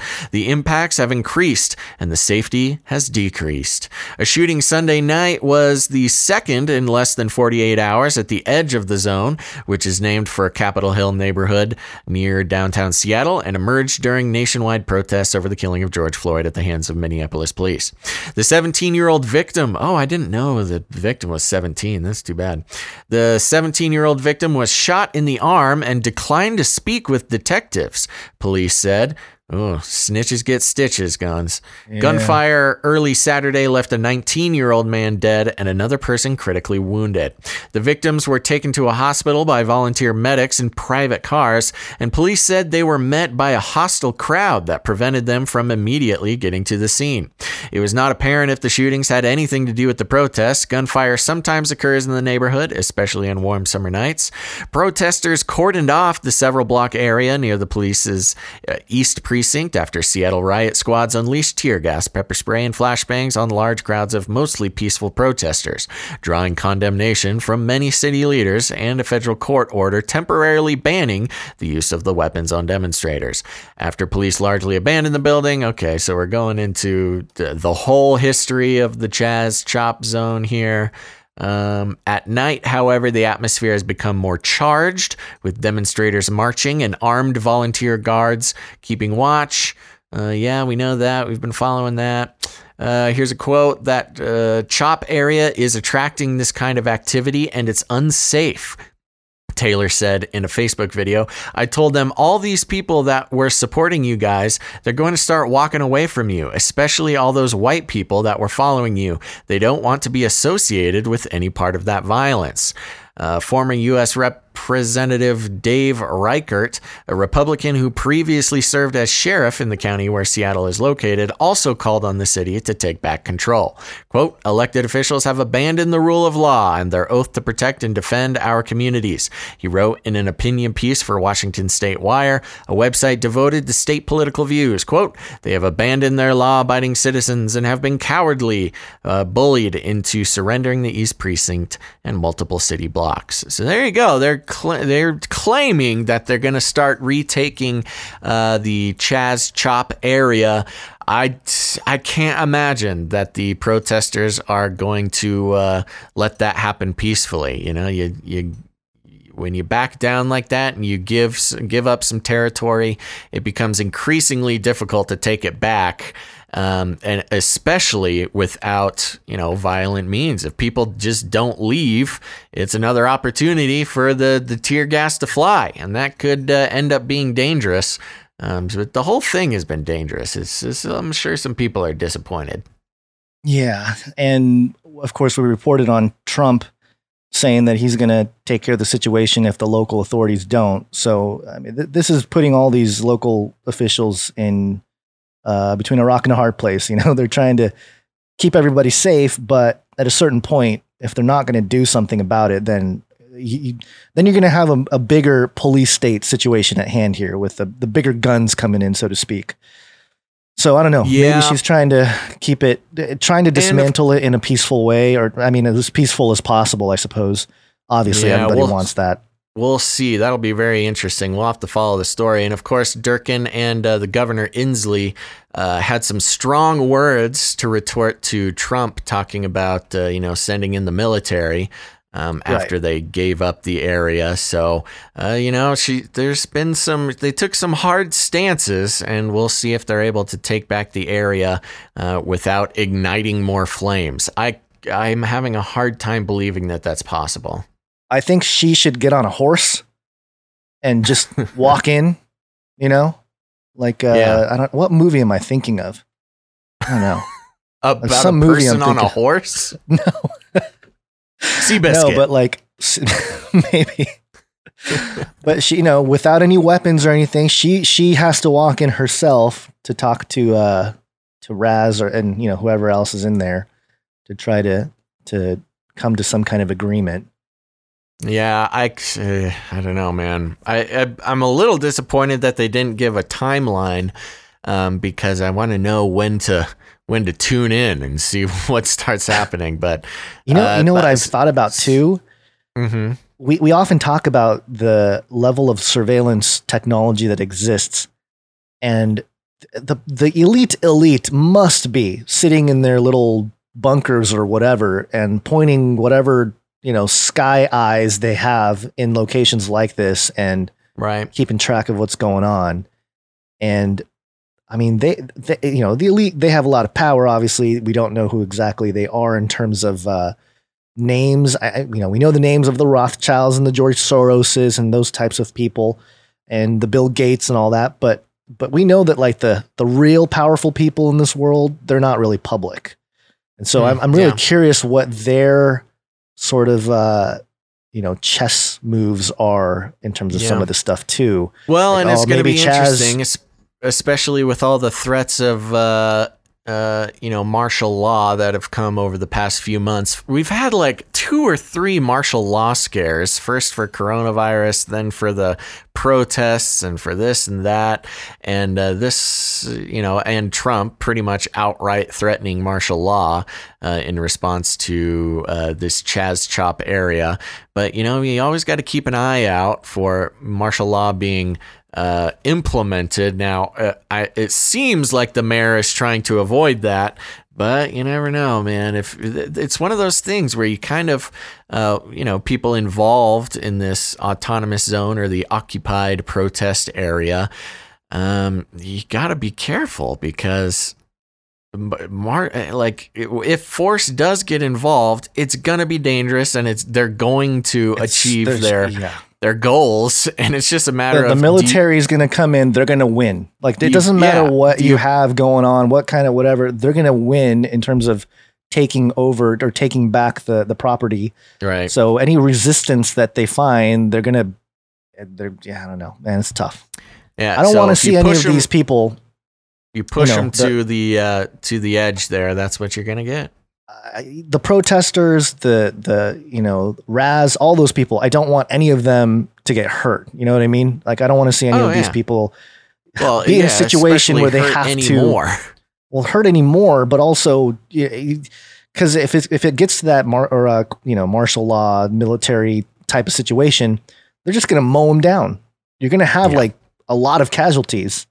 Yeah, legally. and that's going to spark more violence and issues across the whole country. It's it's a set of dominoes. Is really what it's come down to. Is this Yeah. whole thing starting? uh, You know, I would say starting on uh, you know January first, and then starting with Kobe, then coronavirus, murder hornets. Uh, then riots. Basically, there's been a, a line of dominoes that are set up, and the problem is once you once the dominoes start falling, there's no way to stop it. And that's Yeah. kind of where we're at. There's no choice. Everybody's thrown their hats over the, their respective fences, and uh, you know they they have to take back the chop. Chaz, they're not going to let it go. Then police force and God forbid military force will be used, which will then spark the next round of uh, riots and protests against mil- martial law. And then uh, you know it's, it's there's not i'm i would like to try to take an optimistic view of things but i just uh, am having a hard time uh, seeing where in the falling line of dominoes you know if you can take one out fast enough uh, then you can stop it but i just don't think it's going to happen that way. Yeah, Falcon Man Racer in the chat said uh, this is YouTube said a well organized militia would easily best the military, and you know I I used to think that too. I used to think you know the the people can always overcome, but you know we're talking about the technocracy here, and that's why I was talking about the elite behind the curtain, so to speak, the people you don't see. yeah Hey, man, if they have if they have dues directed energy weapons, I don't care how Yeah. many people are gathered to fight the government. They're just going to blast everybody. yeah you know, and- and we've talked about- swarms Yeah, they just Uh, have technologies that are way beyond what your common citizen can get. And yeah, so, you know, predator the, the point, the whole point is, regardless of how it it ends up, Oh, it's a new world order. It's here. the dominoes are falling that's it's right just kind of the reality of the situation here. Yeah. So we'll keep uh, keeping an eye on Chaz Chop there. We'll see what happens. I'm not uh, looking forward to it. And if you are in Chaz Chop, I know we had some listeners who lived pretty close by. They they mentioned Mhm. they were gonna try to go in there and get some some boots on the ground. I wouldn't necessarily recommend it, but if you can do it safely and uh, you know not get in the way of any of the violence or anything, then uh, you know the uh, you know I'd be interested in finding out. But uh, nobody should be putting their way them, themselves in harm's way for our sake. yeah, don't do that for the show. We appreciate it, but certainly not. And uh, yeah, we'll have to see. Yeah, we'll have to see what goes on. We're, we're gonna right. keep tabs on it. Let's. uh What do you say we move forward here? What else we got?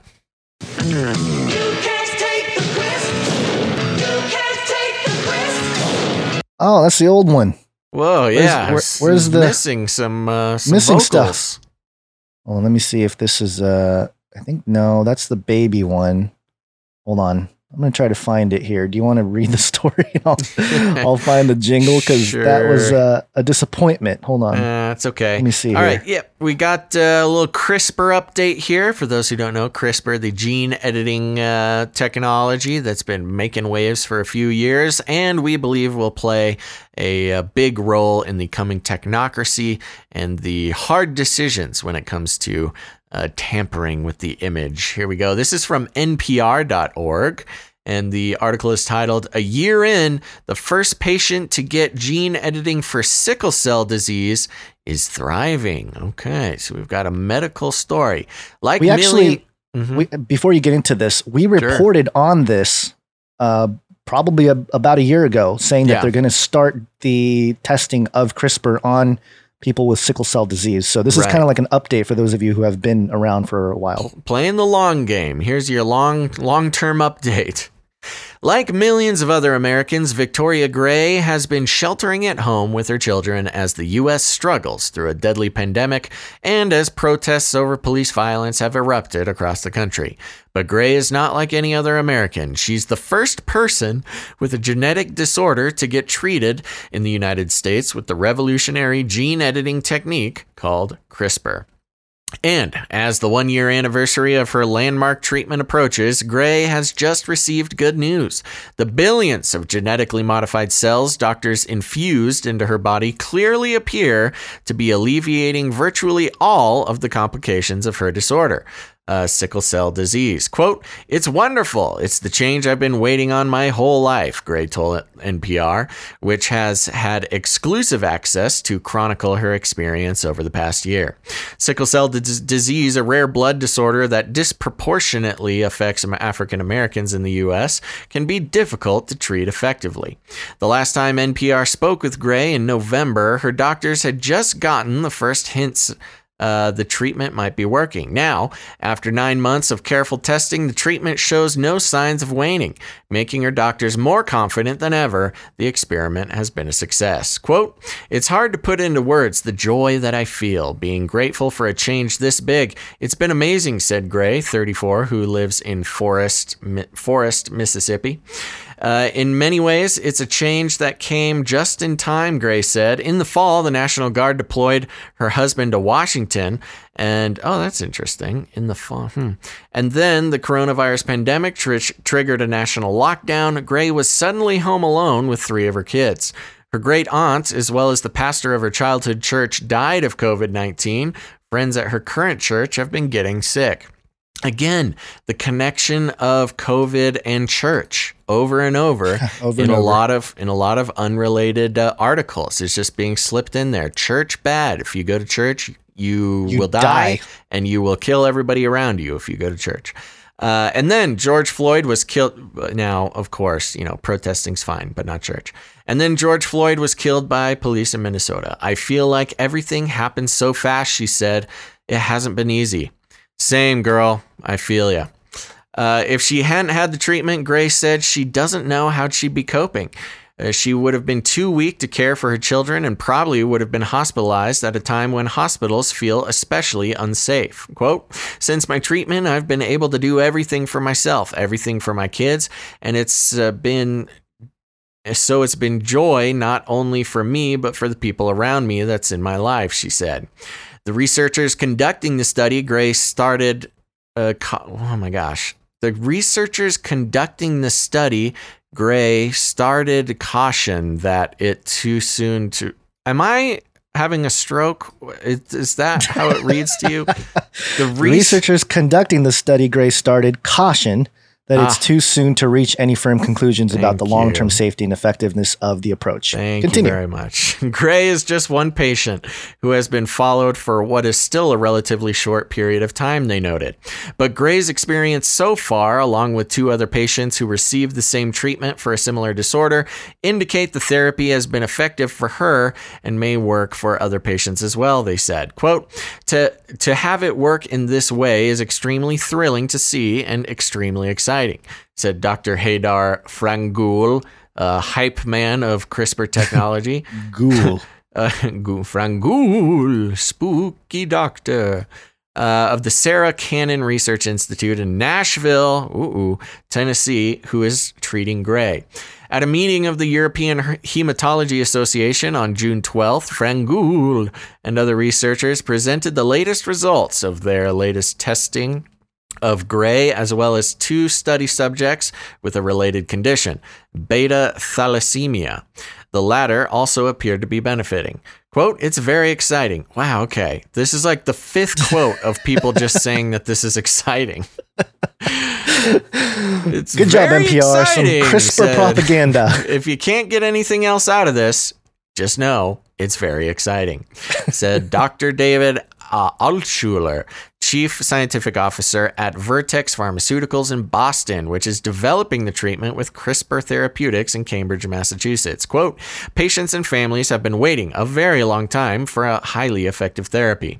The company has also revealed that a second sickle cell patient has been treated as part of their research program, along thr with three other beta thalassemia patients. The promising results are also encouraging other doctors and researchers who hope CRISPR may also lead to new treatments for many diseases. Studies have already tested CRISPR to treat cancer and a rare genetic condition that causes blindness. CRISPR enables scientists to make changes in DNA much more easily than before. Quote, I think this is a huge leap for the medical field, Frangoul told NPR in an interview. Uh, sickle cell disease is caused by a genetic mutation. Okay, okay, let me browse through here. Um, unless you want to hear exactly what sickle cell is, Gonz. I'm okay. I think most of our audience are probably at least uh, has a peripheral view of what that is yeah, so it's it uh, then they go into a few paragraphs here of uh, the the sort of uh, scienciness of what uh, sickle cell is and how they hope to use CRISPR to fix it. Um, another f- promising finding uh, is that a biopsy of Gray's bone marrow cells found more than 81% of the cells contained the intended genetic change needed to produce fetal uh, hemoglobin, indicating the edited cells were continuing to survive and function in her body for a sustained period. Um, Sorry, which- I'm, I'm skipping down to the bottom and I'm Uh-huh. looking for more quotes. And the quote from Gray is It's a very big deal for me. It's a huge change. sounds like a Trump speech. I'm hoping, I was hoping for more. Yeah, I was hoping for more. I don't know. I, I, we get it. She's excited. go. It's good that it's helping her. And we've talked about the implications of you know the long term implications versus the short term and helping people with uh, diseases or other uh, health issues Yeah. with CRISPR. So this is that example of seeing how this type of technology, the CRISPR tech, uh, can help people that have these uh, these conditions and stuff. And you know, you got to be for that in terms of uh, making people feel healthy and stuff. It's just the uh, the slippery slope. Well, it's, where, it's where does that take us? And uh, you know, and the one of the biggest problems that we're seeing with CRISPR, and of course, there's been articles out recently uh, with CRISPR being used on human embryos being tested in the Right. United States, and uh, caused huge amounts of unintended sort of cascading consequences. Uh, enough so that one of the lead researchers came out and said, "Nope, everybody stop. Nobody should do this. This is a horrible idea." Right. Um, but this sickle cell patient, Gray, you know, this was one of the first long-term uh, experiments for you know the medical uses of CRISPR in particularly, and so you know it is exciting that it's uh, you know curing this uh, this disease that is, uh, to my knowledge, considered uncurable. Um, but when you th- now, if you really think about the details uh, of the paragraph I just read, that 81% of the cells in her bone marrow uh, ha- are replications of the CRISPR edited gene. And it's Yeah. really interesting because you know we're not uh, genetic experts. We we do like to keep up with uh, all things genetic news as part of our beat on the show. So I would say that we we are good at informing ourselves. Um, but you know, there's an interesting uh, concept here, being that you can have multiple sets of DNA replicating themselves in your body. And yeah, we're Right. we're a year later uh, on this particular patient, uh, which is a good start to a long term study. Um, but as we've seen in other CRISPR uh, uses and experiments, uh, a lot of times, you know, the the downstream consequences you, when you start messing around with genes, they can start affecting other genes and cause other problems. Now, I didn't see uh, any report of any negative consequences being, uh, you know, a- result of this experiment.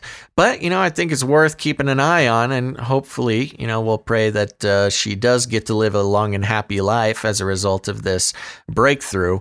Um, but uh, if there are unforeseen long-term circumstance or consequences of this, uh, it's gonna it's gonna say a lot about the viability of gene tampering in general. Which Right. you know, on a general level, I think we have a very healthy skepticism of tampering uh, with DNA and the building blocks of human beings. Yeah, and 81% of the cells contained the intended genetic change.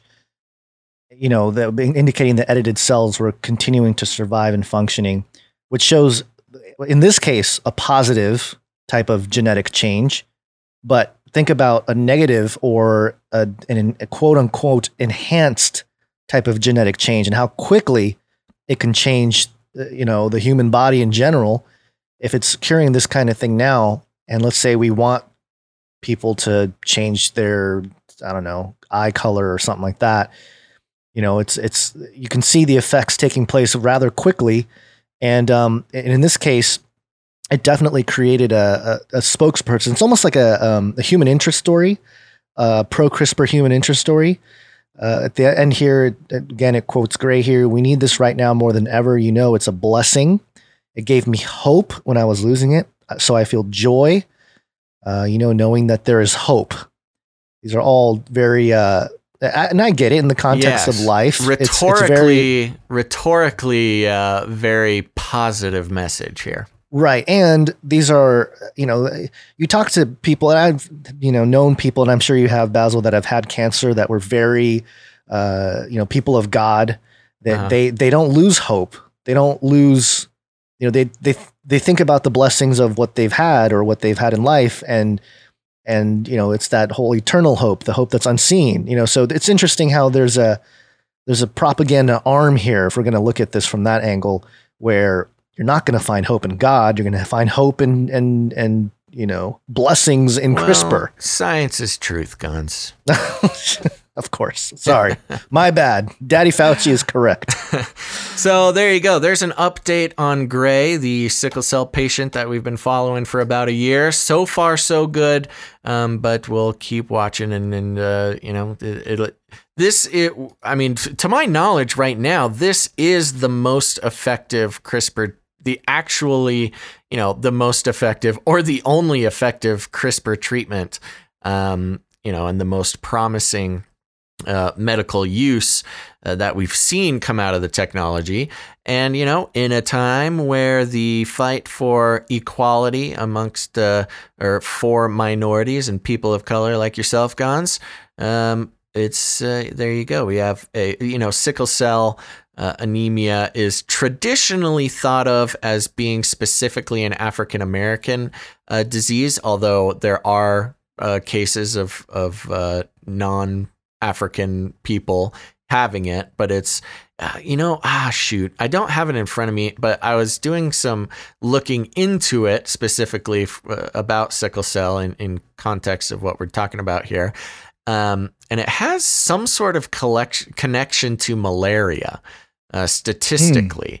So part of the reason why, you know, uh, uh, people in Africa and those of African descent, they think it might uh, genetically be a response or a malaria defense or something like that. Um, Right. I'm not sure exactly how that's relevant right now, but it was just an interesting fact that I uh, that I found during my Hmm. digging. Interesting. Well, we're, all, we're just going to Yeah. zap them all with CRISPR. CRISPR. Cas9. We haven't actually talked about CRISPR in several episodes. So we have another update here. This one's from the National Science Foundation, the NSF.gov. Light activated CRISPR enables fast, precise gene editing and detection of DNA repair. Mhm. Talked about the uh, um, the luciferase on the quantum dots and Ah, all that stuff with the light. I don't know that that is directly related, but interesting how light is being used here. Yep. In a series of experiments co founded by the National Science Foundation, scientists at Johns Hopkins have used light as a trigger to make quick, precise cuts in the genomic material of human cancer cell lines.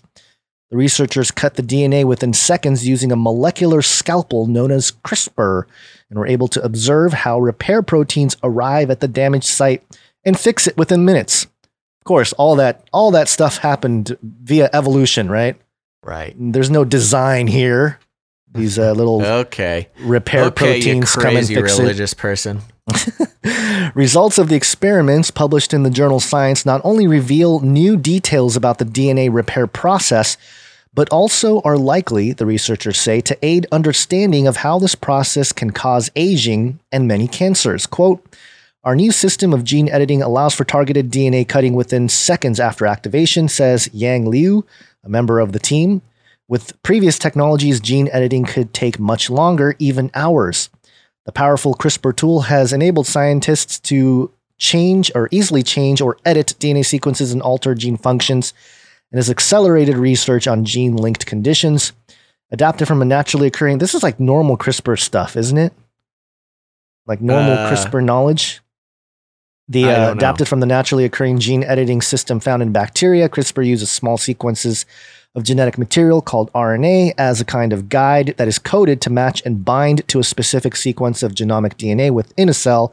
The CRISPR molecule also contains an enzyme called Cas9, which acts as the scalpel to cut out the DNA sequence. Right. Yeah. For the new experiments, the scientists modified the CRISPR Cas9 complex by engineering a light sensitive RNA molecule that allows the CRISPR complex to cut genomic DNA in living cells only when exposed to a particular wavelength of Oh, light. Interesting. Yeah. Wow. The team then delivered an electric pulse to cultures of human embryonic kidney cells and bone cancer cells, which opened pores in the cells' membranes and allowed this new fast CRISPR complex, VF CRISPR, to enter.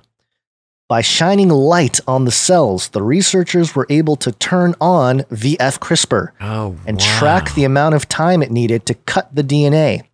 They found that more than 50% of the DNA target sites were cut within 30 seconds. This fast trigger enabled them to monitor the subsequent cellular response, including DNA repair as it happened.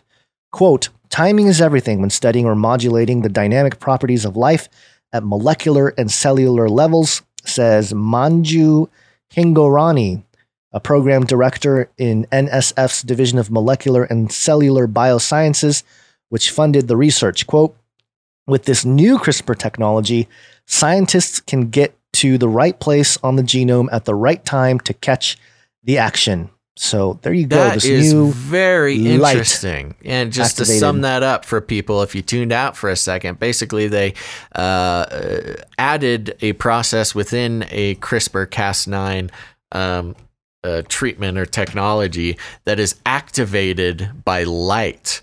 And, uh, you know, when we get into our sort of deeper, crazier conspiracy talks about CRISPR and how it could be delivered to, you know, a mass population, um, you know, through whatever you want, some uh, some uh, water supply, some uh, some uh, chemtrails, some uh, some uh, food supply.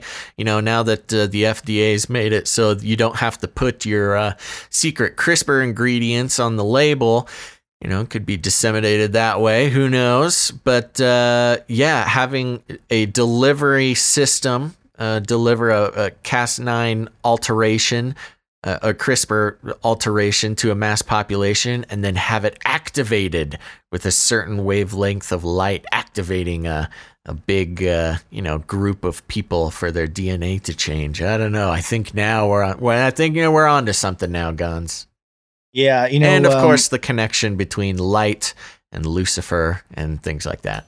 well, Light and Lucifer, but also uh, early early people on the YouTube channel and the Canary Cry Radio listeners will remember um, the research of Doug Hamp and uh, his book Corrupting the Image, and um, he talked about how there are passages. Um, basically, he has an article. I'm, I'm trying to pull it up here. This one's from 2011, "Bodies of Light and Atoms."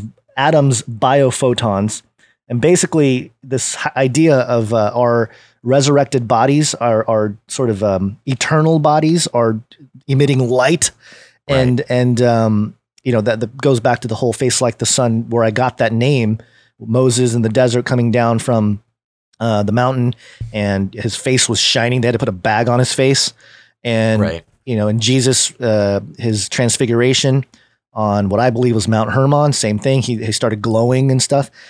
Uh, there's something to that, and it's just interesting how the technology here is starting to tap into even that part of you know the biblical narrative of these light bodies, these heavenly bodies.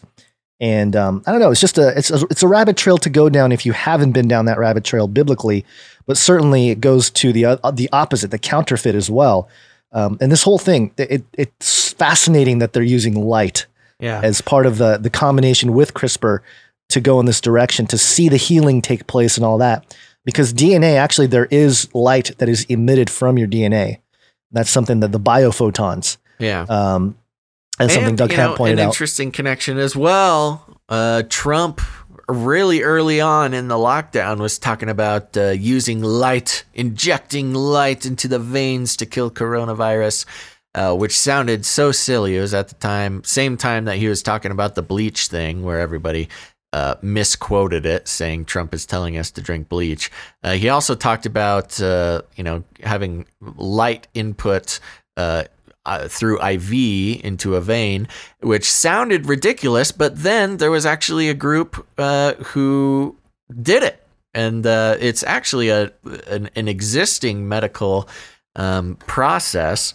Um, but there was, and this was on a mainstream podcast I was listening to. I forget what it was. It was some NPR podcast where they had a group of doctors that actually put in a, a, an IV line that shot light through the needle um, and it uh, helped with coronavirus. I haven't heard anything about it since then, uh, but th- that was one thing that was being uh, attempted. But that's too easy and too cheap, so you know the pharma companies can't make any money off of it.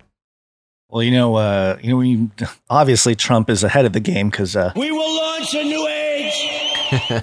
launching They're new age super duper missiles. super duper missiles. I don't have that pulled up here, ready to go. But um, I do want to mention this is the passage I was looking for Matthew thirteen forty three. For all you believers out there, then shall the righteous shine forth as the sun in the kingdom of their Father. Who hath ears to hear, let him hear. And man, that's like a whole different, whole different layer to the whole thing as believers. It's like, oh, okay.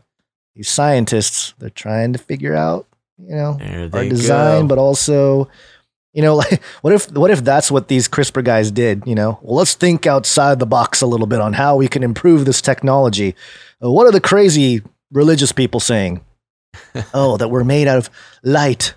Oh, light and CRISPR. I don't know. Booyah! Did it. Yeah. Found it. Activate. Activate. Activate.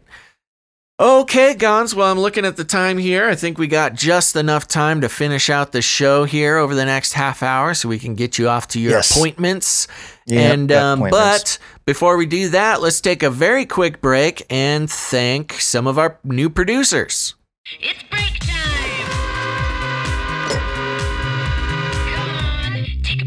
Come on, take, a, break. That's right. Now, don't go anywhere because after this very short break, uh, we've got uh, some Beast System uh, supercomputers over there in Japan. We've also got uh, some CERN updates. You know, we get a lot of we get a lot of uh, requests to to talk about CERN more, so we're going to be doing that.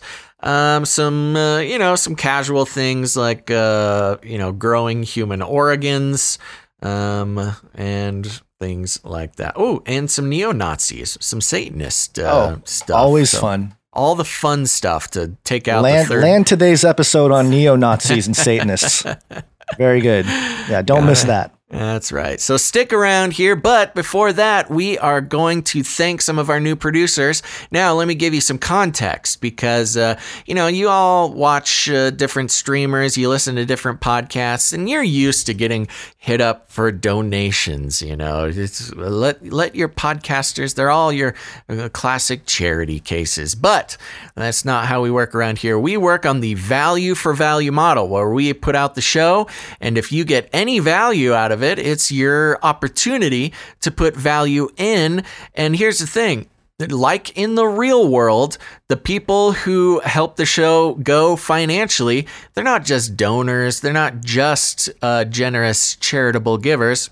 They are producers. I mean, that's just the way of the world. You pay for it, you're a producer. You have some ownership in the show, and uh, you have a direct line to help us, uh, you know, f- shape the show as we move forward. So, Gonz, I want to thank uh, some new producers here. Are you ready?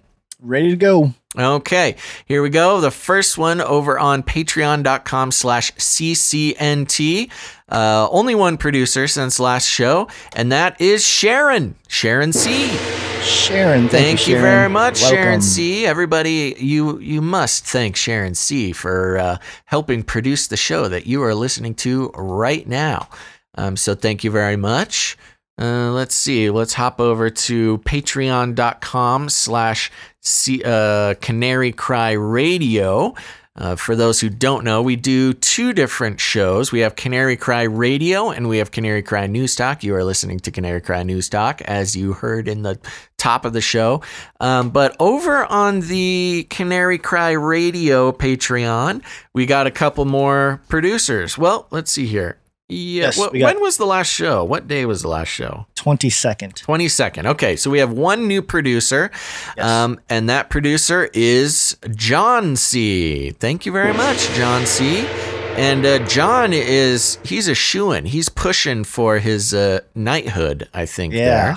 So that's very nice. Thank you very much. Anybody, any uh, new producers over on the Patreon, Gonz?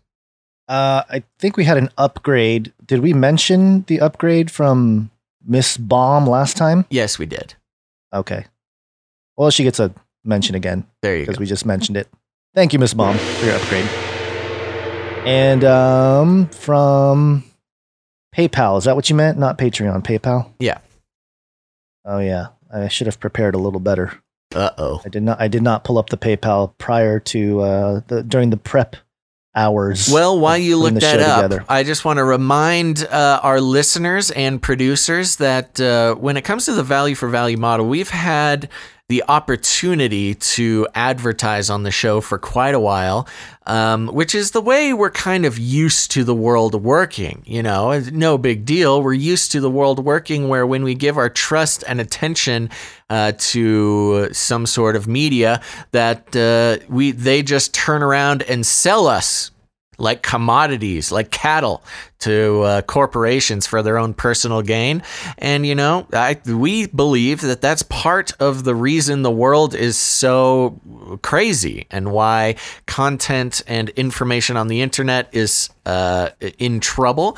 Because when you take advertising dollars, you are then put at the whim of your advertisers when they say they can just pull, you know, pull their advertising dollars at any moment. If you say the wrong thing or think the wrong thing, or uh, you know, even have people who uh, listen to the show, you know, say or do the wrong thing, then they pull pull the money, and there you go. You're left in the lurch.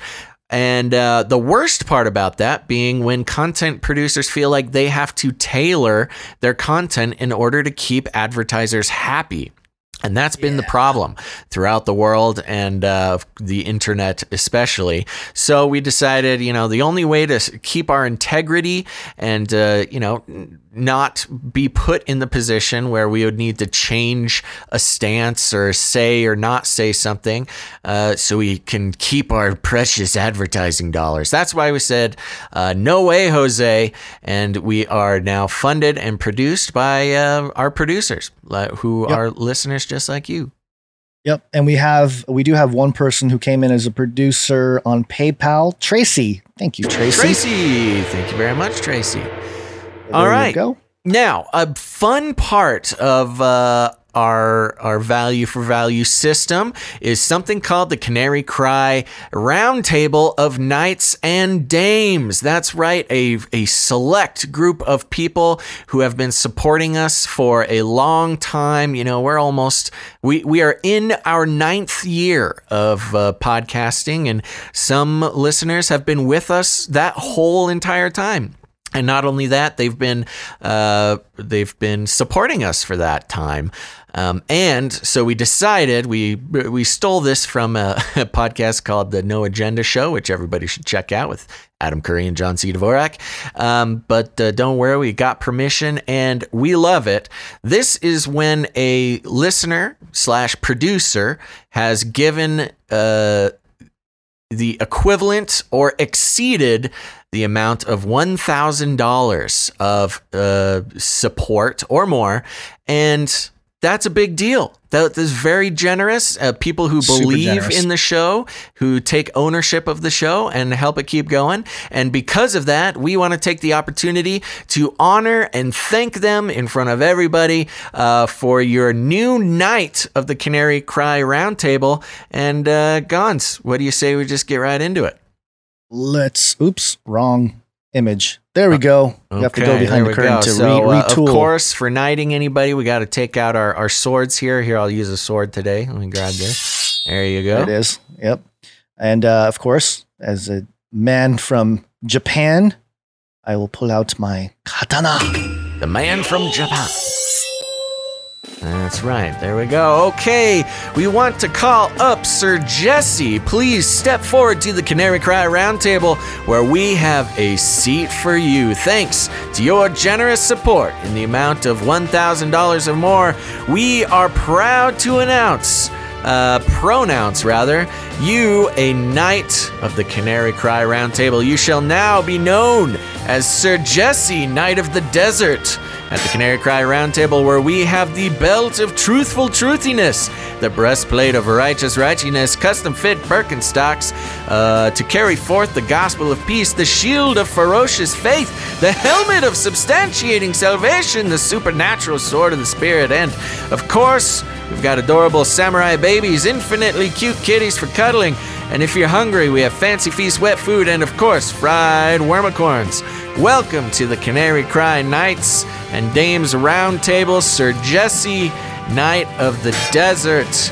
Welcome, with a round of applause in the chat for Sir Jesse. Very good. Thank you very much. And uh, of course, as always, uh, Sir Jesse, he has a, a, uh, a note to read here, Gonz, and some very fun jingle requests. So, what do we yes. Yes, he said in a note, quote, I discovered the show around 2013 and would lay up all night in bed listening to CCR, Rob Skiba, Steve Quayle, and a whole mess other lectures you can't easily scrub from your brain. I've lost my entire church community that I worked and volunteered for over seven years. I've struggled to find any community or fellowship since. I felt rejected by everyone and pushed aside by the world as it just keeps going. But God is more real to me than ever before, than I ever thought He could be. And this show has helped me see that. I've gone on to study deeply and love the Word of God in a detail I never thought possible. Uh, it is my prayer that this show continues to push people forward on that journey and motivate others like me to go deeper, to discover what the word really says compared to the modern church, what it says about his people, his commandments, and his holy days.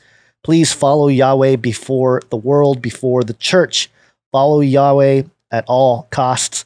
And uh, he said he had Psalm 19:7, "The law of Yahweh is perfect, reviving soul or reviving the soul." There you go. Very good. And uh, Sir Sir Jesse, uh, as he mentions there, been listening since 2013, very early on, and uh, he made a a request um, for a jingle from some old school Canary Cry radio. Actually, we had to go back and dig this up, Gonz. Uh, it's been a while. We used to do uh, shorter little bonus episode type things on the Canary Cry radio RSS feed called Apocalypse Updates.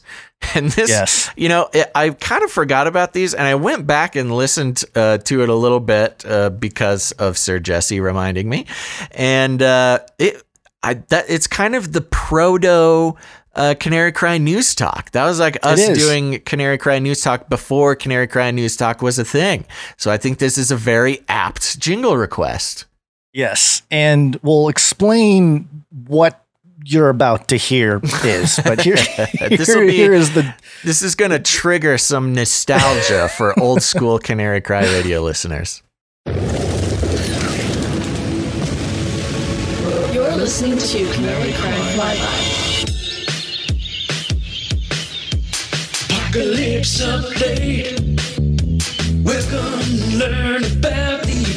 The apocalypse. Everything trying to kill us. But Canary Cry Radio's here to make you fearful of everything else you don't know. So everybody come listen to the apocalypse update. Yeah, world's gonna end. Everything is trying to kill you and your friends. Yeah, yeah, yeah, yeah, yeah. Yeah. Apocalypse update.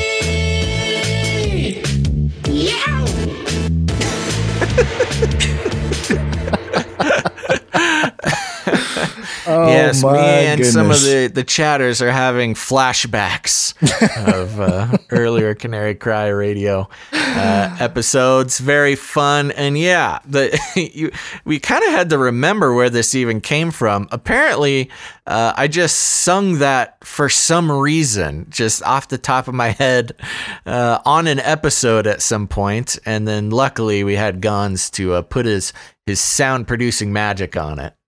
Yeah, it, it very.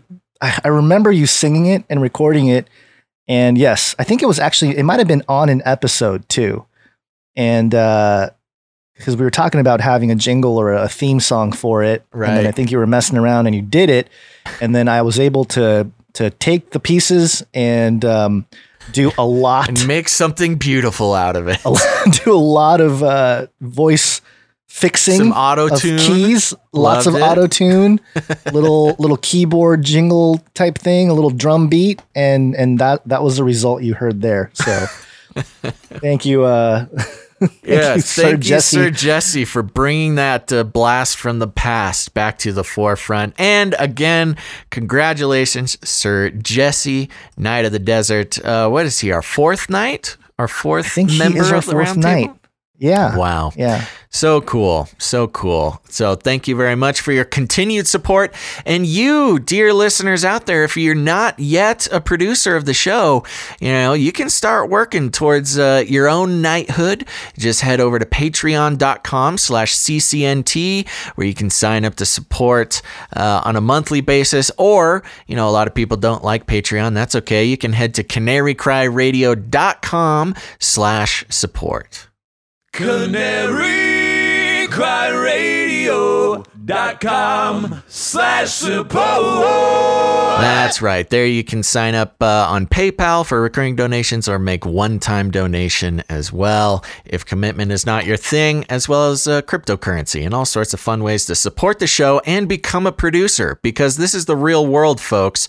We're not operating on some imaginary podcast land where, you know, people are uh, you know, the donating. It's it's just wrong. I think the donating. We you know we've said it for a long time, but I think the value for value model, where if people support the show financially, they are officially a producer of the show. So you can be that too. You get a shout out on the show, and uh, you know, uh, uh, work your way towards knighthood. Now, another great way to support the show is leaving ratings and reviews uh, on iTunes or Stitcher or Spotify, wherever you listen to the podcast.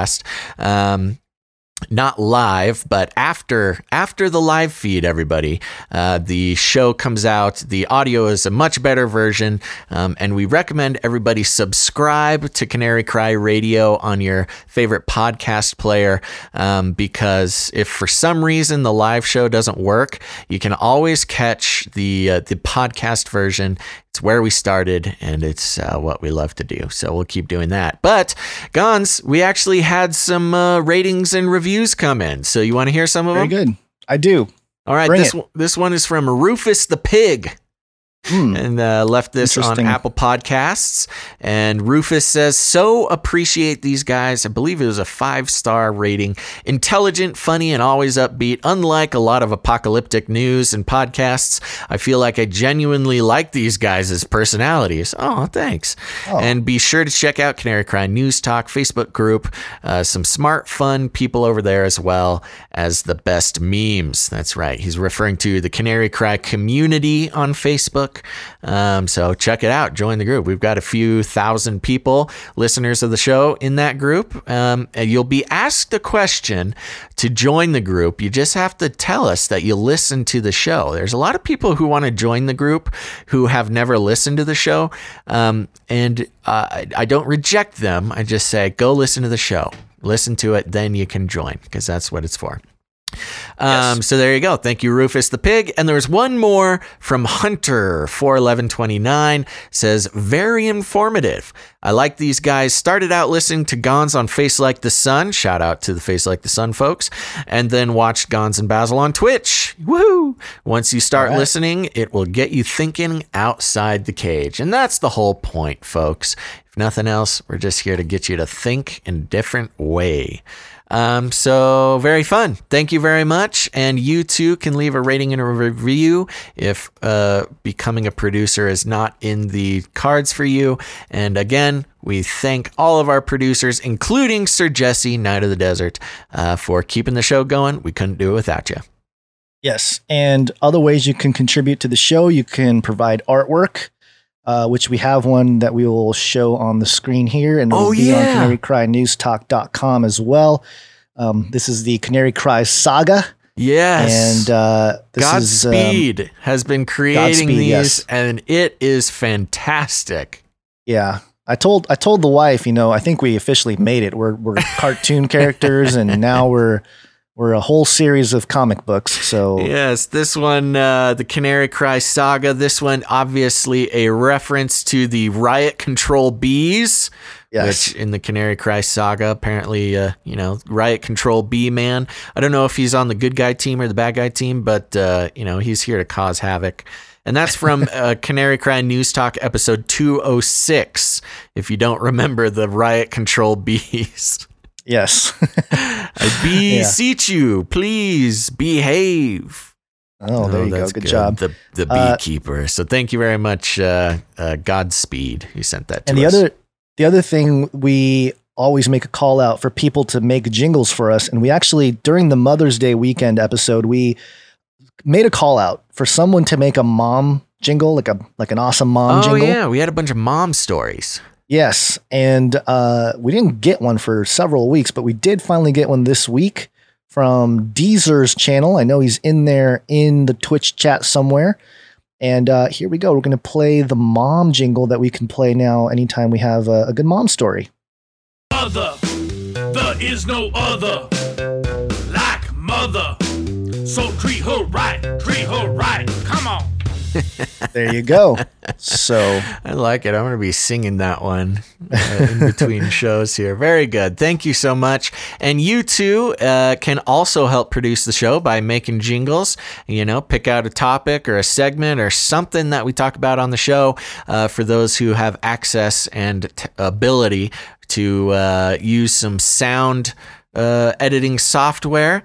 Uh, make sure to keep it short. Don't use any, you know, music that is owned by a big company because they'll take it down. And try not to. The- we- Yeah. there's some stuff that kind of slips in from time to time, but yeah, try not to get too crazy with that because uh, you know we don't we don't need any lawsuits because Can't, just can't handle that. a right producer a producer failed to abide by the law.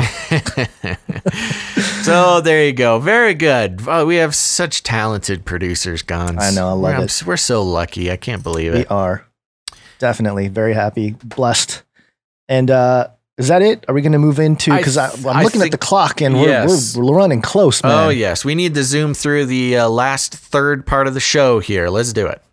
Speaking of the beast system,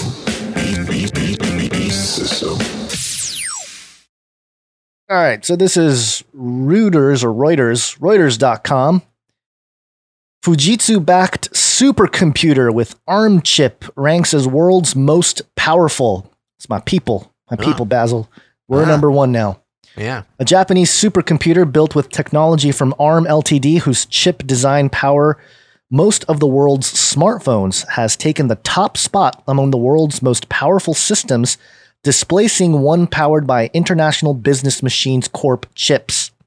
The Fugaku supercomputer, a system jointly developed by Japanese research institute Riken and Fujitsu Ltd in Kobe, Japan, took the highest spot on the top 500 list, a twice yearly listing of the world's most powerful computers, its backers said on Monday. The chip technology comes from ARM, which is headquartered in the United Kingdom but owed, uh, owned by Japan's SoftBank Group Corp. Uh, SoftBank owning microchips.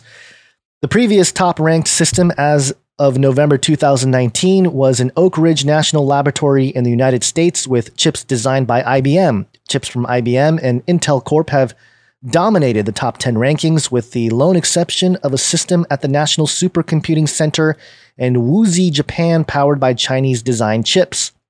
Governments use supercomputers to simulate nuclear blasts to perform virtual weapons testing. They are also used for modeling climate systems and biotechnology research.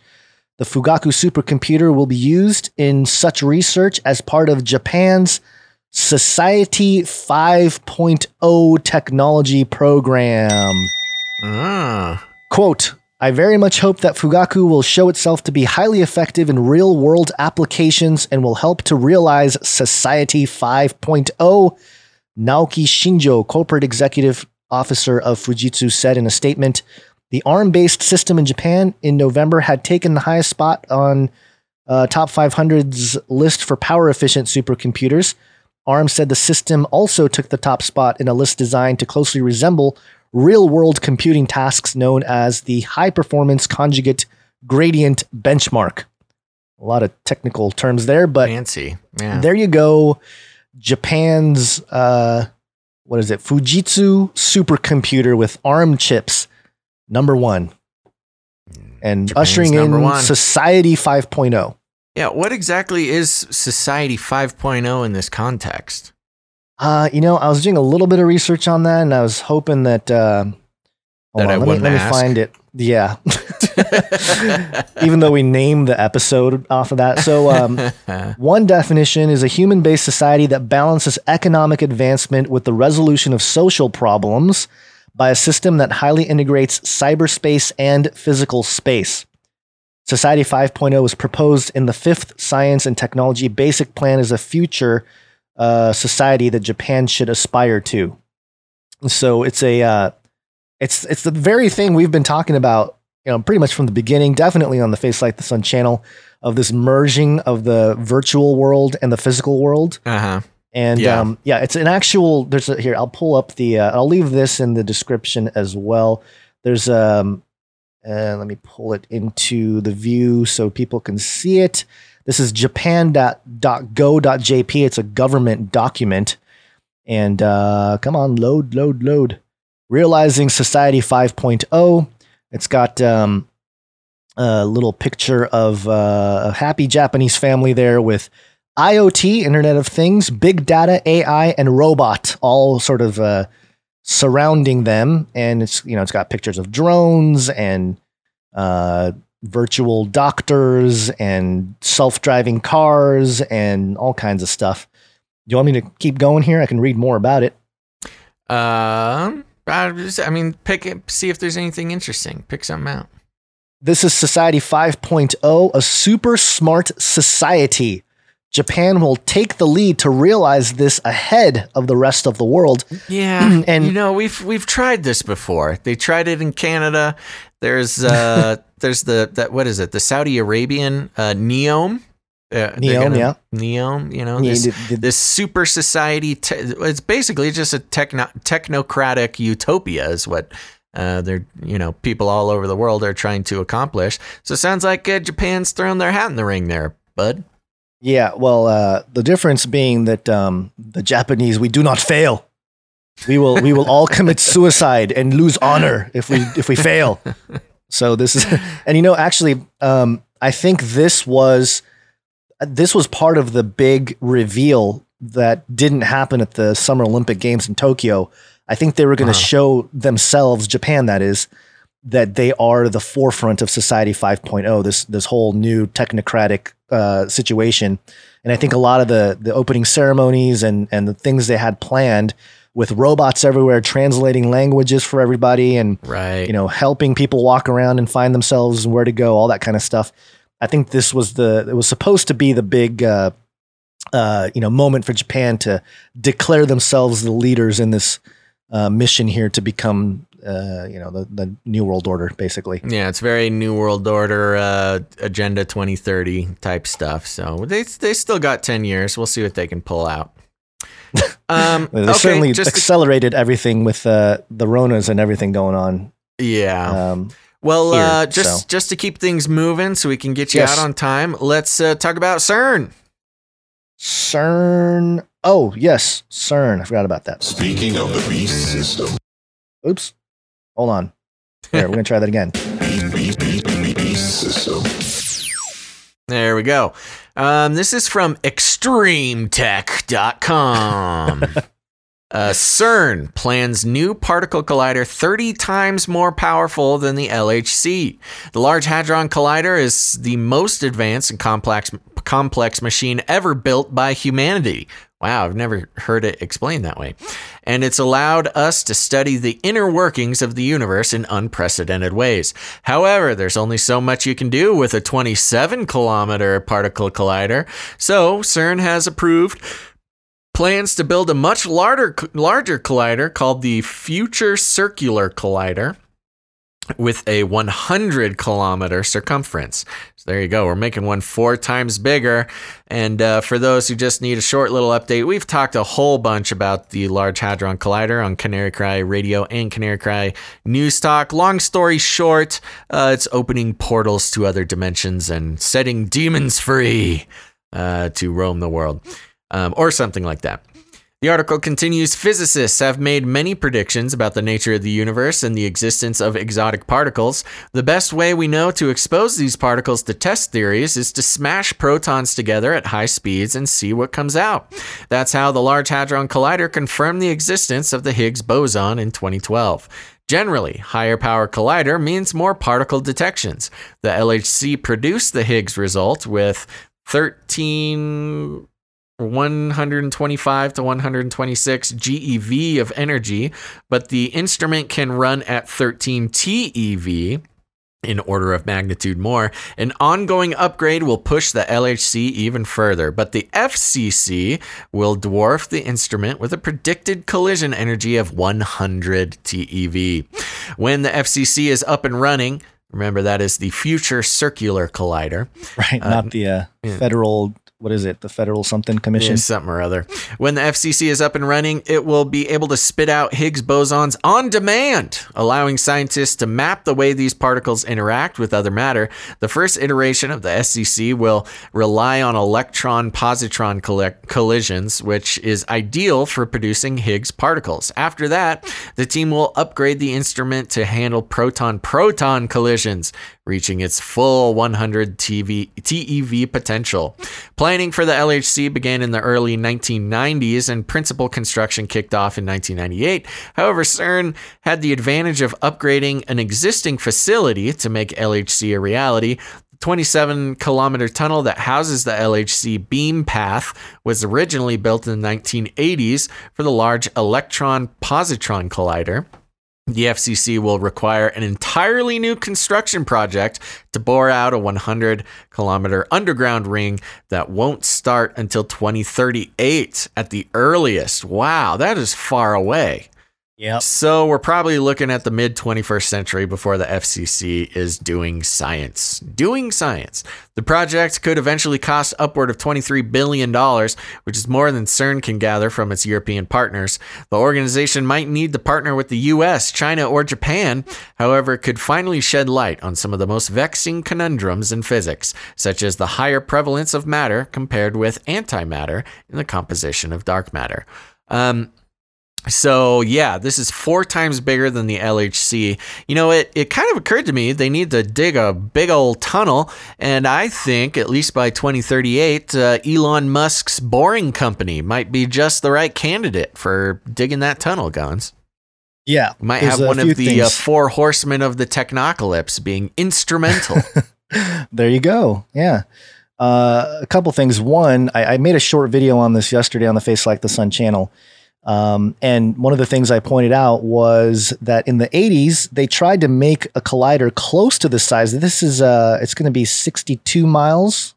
I think they were trying to make a collider the size of 50, I think it was 57 miles circumference.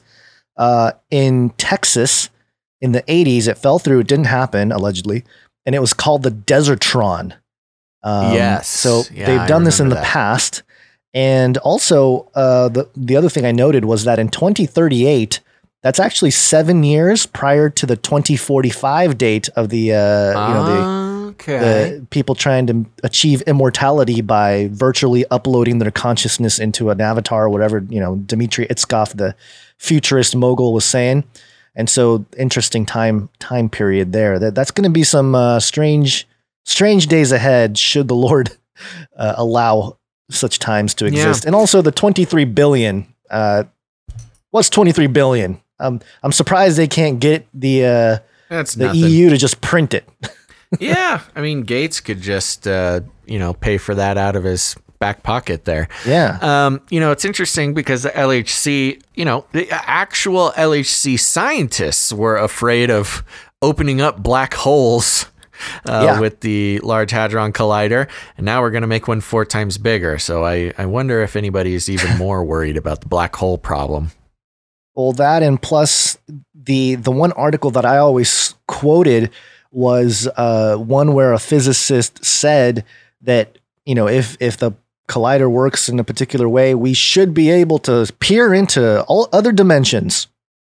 His words, not conspiracy theorist words. All the physicists themselves. Yeah, Yeah, we're saying we can peer into other dimensions. So There, yeah, there you go. A bunch of uh, you know forward-thinking interdimensional scientists over there. They're already interdimensional.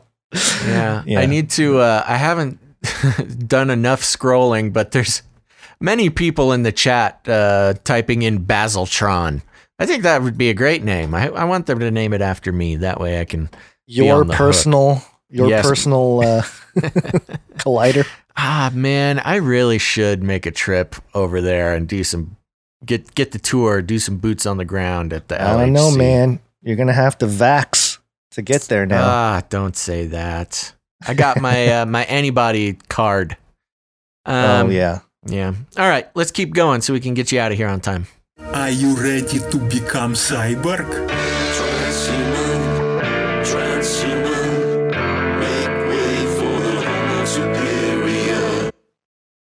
This is 10.medium.com. And I'll keep this one short here. The Segway's inventor has a new project manufacturing human organs. Oh, this past January, wow, what, a, the what an enterprising young man. what a what a interesting segue. Nah? No? Okay. Hey. This past January, the umpteenth version of the Segway personal transporter whisked attendees around in its white egg shaped seat at CES, the huge annual consumer electronics show in Las Vegas. Called the Segway S Pod, it drew comparisons to the hover chairs in WALL-E that shuttled around people so out of shape and blob like they'd forgotten how to stand. This is not how Dean Kamen, or Kamen, who invented the Segway almost 20 years ago, imagined his legacy. Kamen was inspired to create a device like the Segway in the early 90s, yada, yada, yada. He made the Segway. Fantastic person who invented it. Um, his company DEKA for Dean Kamen, uh, research development in Manchester, New Hampshire, employs nearly 800 engineers. I'm trying to get to the spot here where it talks about da da da da da, but none of these many. Oh, oh, it looks like we dropped from the stream. I'm looking at our, our stream drop here. They don't like us Uh-oh. talking about it. Um, okay, here we go. This is the important stuff. So hopefully we're back on so people can hear this part here. Uh, so he invented a bunch of stuff, but none of these many inventions, including the Segway, has an impact that comes close to what could be accomplished by the most ambitious project of Kamen's career building human organ factories. In December 2016, at the age of 65, he and his collaborators won an $80 million defense or Department of Defense contract to manufacture replacement tissue and organs on demand. Wounded soldiers need body parts, the DoD explained at the time, and so do Americans, and organ transplant waiting lists uh, 111,000 people at last count. And it goes into, uh, uh, you know, just more of the details. This is a pretty long article here, but it goes into the this the whole 3D printing of the the you know the body parts, and it's interesting how you know we have this um, body organ uh, issue in China uh, that you know it's kind of a hush hush situation. But here we have Right, the DoD. The, the type- Uyghur issue. Yes, and here we have the DoD stepping in, kind of like, hey, you know, why don't we solve that problem and, and other problems in general by just figuring out how to print uh, organs? And um, this is uh, this is the guy who invented the Segway. Very ambitious. Wow. eighty million dollars Yes. from the DoD to of make this a reality. Yeah. Yeah, well, there you go. Uh, Yeah, interesting. I didn't know the guy who uh, created the the failed two-wheeled personal transportation device would then get into printing organs, but uh, like I said, a enterprising young man.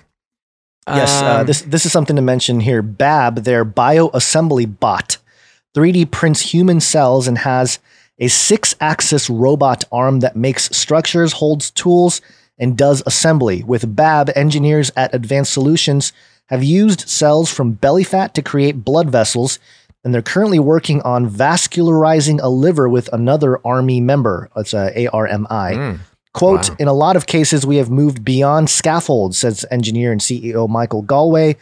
Bab is so flexible. She, interesting that they reference the machine as a she, really allows us to, d- to do design tissue structures in a way that we can add the cells so that it can be 100% living. There you go. wow, Interesting. The. Bab. Okay, Uh, there we go. the Watch future out of for Flippy. Bab. And Army. Yeah, they're, Flippy's got a job over there. All right, Yeah. uh, let's do another quick little story on uh, some artificial brains. On your brain? Are you ready to become cyborg? SingularityHub.com. Scientists use dopamine to seamlessly merge artificial and biological neurons. We've been following the uh, state of what robot brains might look like, and now they're getting dopamine involved. Okay. In just a half a decade, neuromorphic devices or brain inspired computing already seem quaint. The current darling? Artificial biological hybrid computing, uniting both man made computer chips and biological neurons seamlessly. into semi living circuits. It sounds crazy, but a new study in Nature Materials shows that it's possible to get an artificial neuron to communicate directly with a biological one using not just electricity, but dopamine, a chemical the brain naturally uses to uh, change how neural circuits behave, most known for signaling reward. Because these chemicals, known as neurotransmitters, are how biological neurons functionally link up to the brain, uh, the study is a dramatic demonstration that it's possible to connect artificial components with biological brain cells to uh, into a functional circuit. The team Hmm. isn't the first to pursue hybrid neural circuits. Previously, a different team hooked up two silicon based artificial neurons with a biological one into a circuit using electrical protocols alone. Uh, we reported on that a few episodes ago. Although a powerful demonstration of hybrid computing, the study relied on only one half of the brain's computational ability, electrical computing. The new hmm. study now tackles the other half, chemical computing. It adds a hmm. layer of compatibility that lays the groundwork not just for brain inspired computers, but also for brain machine interfaces and perhaps a sort of cyborg future. After all, if your brain can't tell the difference between an artificial neuron and your own, could you? And even if you did, would you care? Of course, that scenario is far in the future, if ever. For now, the team led by Dr. Alberto Salleo, uh, or Sayeo, uh, professor of materials science and engineering at Stanford University, collectively breathed a sigh of relief that the hybrid circuit worked. Quote, it's a demonstration that this communication melding chemistry and electricity is possible, said Salleo. You could say it's a first step toward a brain machine interface, but it's a tiny, tiny, very first step. There you go. That's actually pretty wild, Gonz. Um, you know, dopamine being a biological chemical. Uh, I'm not sure if it's exactly a hormone, but you know, it's specific to living uh, brains, and now they can actually use it uh, in computer in computa- uh, uh, mechanical circuitry. Uh, which Yeah. is pretty wild. I mean, that is some next level Matrix style uh, brain computing, brain computer interfacing. Yeah, and also the it's the thing that that has been abused by the social media. You know, it's it's the dopamine Yes. effects on us. You know, wanting to click and getting thumbs up and hearts and likes and all that is uh, affecting your dopamine response in your brain. And so, um, obviously, it's the first step towards uh, Yeah, making a brain machine crazy. interface. This is that quite the jump in technology. yeah, yeah, because you know I- people have always said like possible. Well, that's what I'm saying. It's that the real big point that I had highlighted was the chemical computing component because that's been the really the missing piece of this whole thing. You know, the, the electrical stuff, sure, the bioelectrical stuff, sure, but but the chemicals is what really is uh, a little bit harder to nail down, I think. But this is the first steps towards that. Uh, so Yeah, there you go. very impressive. More progress. All right. Um, what what do I wanted to say here? I wanted to um, oh man, what happened to uh, oh, I had I had a thing. I had a, a an ISO that was supposed to summarize this whole thing, but I lost it. So I'll just play this Oh, instead. bummer. Sinful generation! I was looking for the stop this progress before it's too late, but I, c- I Ah, can't find it. yes. Oh. Yeah. All right, but we have this last story here. He's a Satanist. ArmyTimes.com. U.S. soldier plotted with satanic neo Nazis to ambush his own unit overseas. Oh no. Fed, Fed say. Oh, my gosh. This is kind of a longer article, too. I don't know if I can read the whole thing here. Yeah, just Um, give it a start. A U.S. soldier assigned to an installation in Europe has been charged with trying to plan a deadly ambush on members of his own unit during an upcoming deployment with the help of an occult based neo Nazi group known as the Order of the Nine Angels. Always Oh, the no. nine. According to an What is the indictment Nine unsealed Angels? That Monday. sounds like a Book of Enoch reference or something. Uh, well, the number nine being the Ennead, the nine gods of Egypt, and uh, if you if you know about the um, uh, the the channeling that took place with um, Uri Geller and uh, he was an Israeli Ah, uh, yes, occultist. yeah. And, a, and also um, uh, Rodden, oh gosh, Roddenberg. What, what's his name? The guy who Roddenberry. Gene. Roddenberry, the Gene Roddenberry Star was Trek. there, and a bunch of celebrities were with them when they channeled the Nine, and that's where you know Star Trek Deep Space Nine. That's that's where all that stuff comes from. Private Ethan P. Melzer, 22, confessed confessed to plotting what he intended to be a mass casualty attack during an interview with U.S. agents on May 30th, according to the U.S. Attorney's Office for the Southern District of New York. Melzer was arrested on June 10th by the FBI during the interview. Melzer called himself a traitor against the United States and admitted that he intended to cause as many deaths among his fellow service members as possible, according Oh, to the indictment. Yeah, Melzer's uh, enlisted as an infantryman through the Army's delayed entry program in December 2018 and started his ac- active duty during uh, service in June 2019, said Army spokesman Lieutenant Colonel Emmanuel Ortiz Cruz.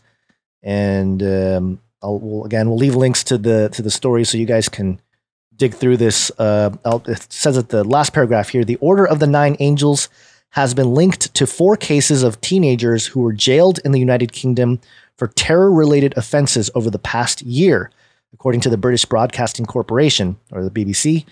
Uh, it appears to primarily exist online. In the indictment against Melzer, U.S. officials stated that members and associates of the group have participated in acts of violence that include murders. So, if they're the uh, the nine gods of Egypt associated with this, then um, telling people to uh, to kill. It will kill. It will kill. Well, that's not cool. Yeah, well, when more info comes out about that, we'll certainly bring it to the show. Um, but there we go. I think you got to get out of here, Gonz. So I think it's time to start landing this plane. What do you say? Yes, time Okay. to uh, time to end it. End the show. There Gotta we go. Gotta get out. Well, thank you everybody so much for listening to today's episode of Canary Cry News Talk. Here's the thing we will be back on Friday, sometime between noon and 5 p.m. PST. We'll be back with same show, uh, news stories. You got to keep up uh, with everything going on. So we appreciate everybody coming on. Thank you to our new producers, and especially thank you to uh, Sir Jesse, Knight of the Desert. And you too can make your way towards knighthood to the uh, Canary Cry Roundtable of Knights and Dames. Um, to do that, you can head over to patreon.com slash CCNT, sign up on the Patreon, or if Patreon's not your thing or you want to give a one-time donation, you can head to canarycryradio.com slash support. Canary Cry Slash support. That's right. Now remember to stick around to the very end of the show because we've got our Canary Cry radio uh, mixtape coming up at the end. And remember, there's other ways to support the show as well. If you are an artist, you can create uh, some show themed art and email that to canarycryradio at gmail.com. We'll show it on the show here. Um, also, if you are someone who can uh, manipulate sound, and create jingles or songs. You know, we've got some very talented musicians who listen to the show. Um, create one of those you know write a song that has something to do with the show and the topics that we cover here. And you can send that also to canarycryradio at gmail.com uh, we apologize. We we do have to kind of make our way through the emails. So i know people have sent some stuff that hasn't made it on the show uh, quite yet but just uh, give us uh, give us your patience. We appreciate that very much. Um, and remember you can leave ratings and reviews uh, on uh, the podcast version of the show. That helps out the show a lot. Tells the iTunes robots to to share the show with other people. But remember, one of the best ways, if not the best way, to help spread the show and support uh, what we're doing here is to send an episode to a friend. Y'all got people in your lives who are waking up. Things aren't adding up, and uh, they need a, a little bit of help with that. And sending them an episode of the show is a great way to help them and help the show and uh, strengthen your friendship or your family relationship, whatever that looks like to you. So just pick somebody and send an episode, uh, help them out. And if you're here because somebody sent you an episode, welcome. We're happy you're here. Um, but if you need any help, here's some instructions. You walk right up to them, you grab them by the cage, and then you shake it. The end of the world occurred pretty much as we had predicted. I want to shake things up, stir up some controversy, rattle a few cages. Hey, stop that! You'll never silence me. I'm the last angry man, a crusader for the little guy. Leave the bird alone. Never. Rattle a few cages. You Rattle a few cages. The human race will have every opportunity to improve. And if they don't? Ask Noah. That's right. Just ask Noah. Thanks again, everybody. And remember us this Friday. Uh, the producerships, they've slowed down a little bit over the past week or so. So it's a great time to help support the show, become a producer, and uh, let everybody know that you are now a podcast producer. It's a cool thing to do. Head that over, set, head over to patreon.com slash CCNT. And remember, we'll be back on Friday sometime between noon and 5 p.m. PST. So please remember to log in. Keep make sure to turn on notifications so you will know when we go live. Um, and uh, you know the best way to get the notification is to uh, subscribe to uh, all sorts of different outlets, YouTube and Twitch. If you have not done that yet, um, you can head to twitch.tv slash Canary Cry Radio. And I think that's about it. Any last words, Gonz? Thank you guys for watching. Appreciate There it. There you go. Straight from the Gonzo's mouth. All Yep. right, make sure to tune in next time to Canary Cry News Talk. But until then, remember, all together now, think outside the cage.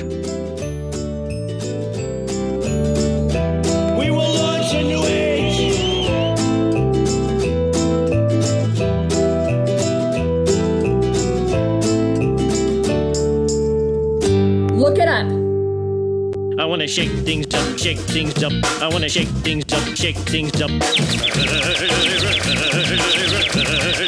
the bird alone. I want to stir up some controversy. I want to rattle a few cages. I want to rattle a few cages. I'm the last angry man. You'll never silence I'm me. I'm the last angry man. Oh, oh, oh, I get I'm the last angry man. You'll never silence me. I'm the last angry man. A crusader for the little guy. Little guy. Little guy. Well, we'll see about that. Whatever, Illuminati. You are entering a dimension of sound. You carefully come in through the threshold with wonder, yet skepticism. You see the faint shape of an outline of a robot arm petting a cat. You faintly hear the haunting sounds of a man playing a tambourine. The sound augments into two men playing with a soundboard. You're listening to Canary Cry News Talk. Stay a while and listen. And now, where Nephilim news meets biblical views, you'll find broken memes and shattered dreams. Give it up for Basil and Gonz.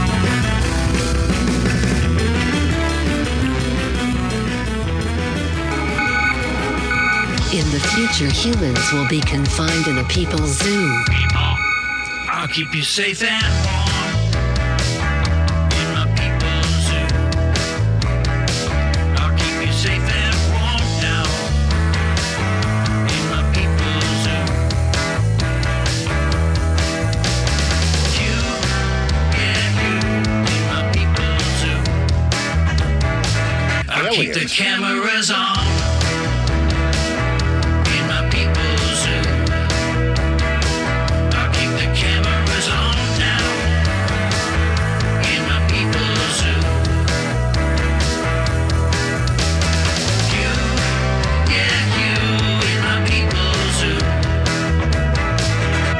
The robots.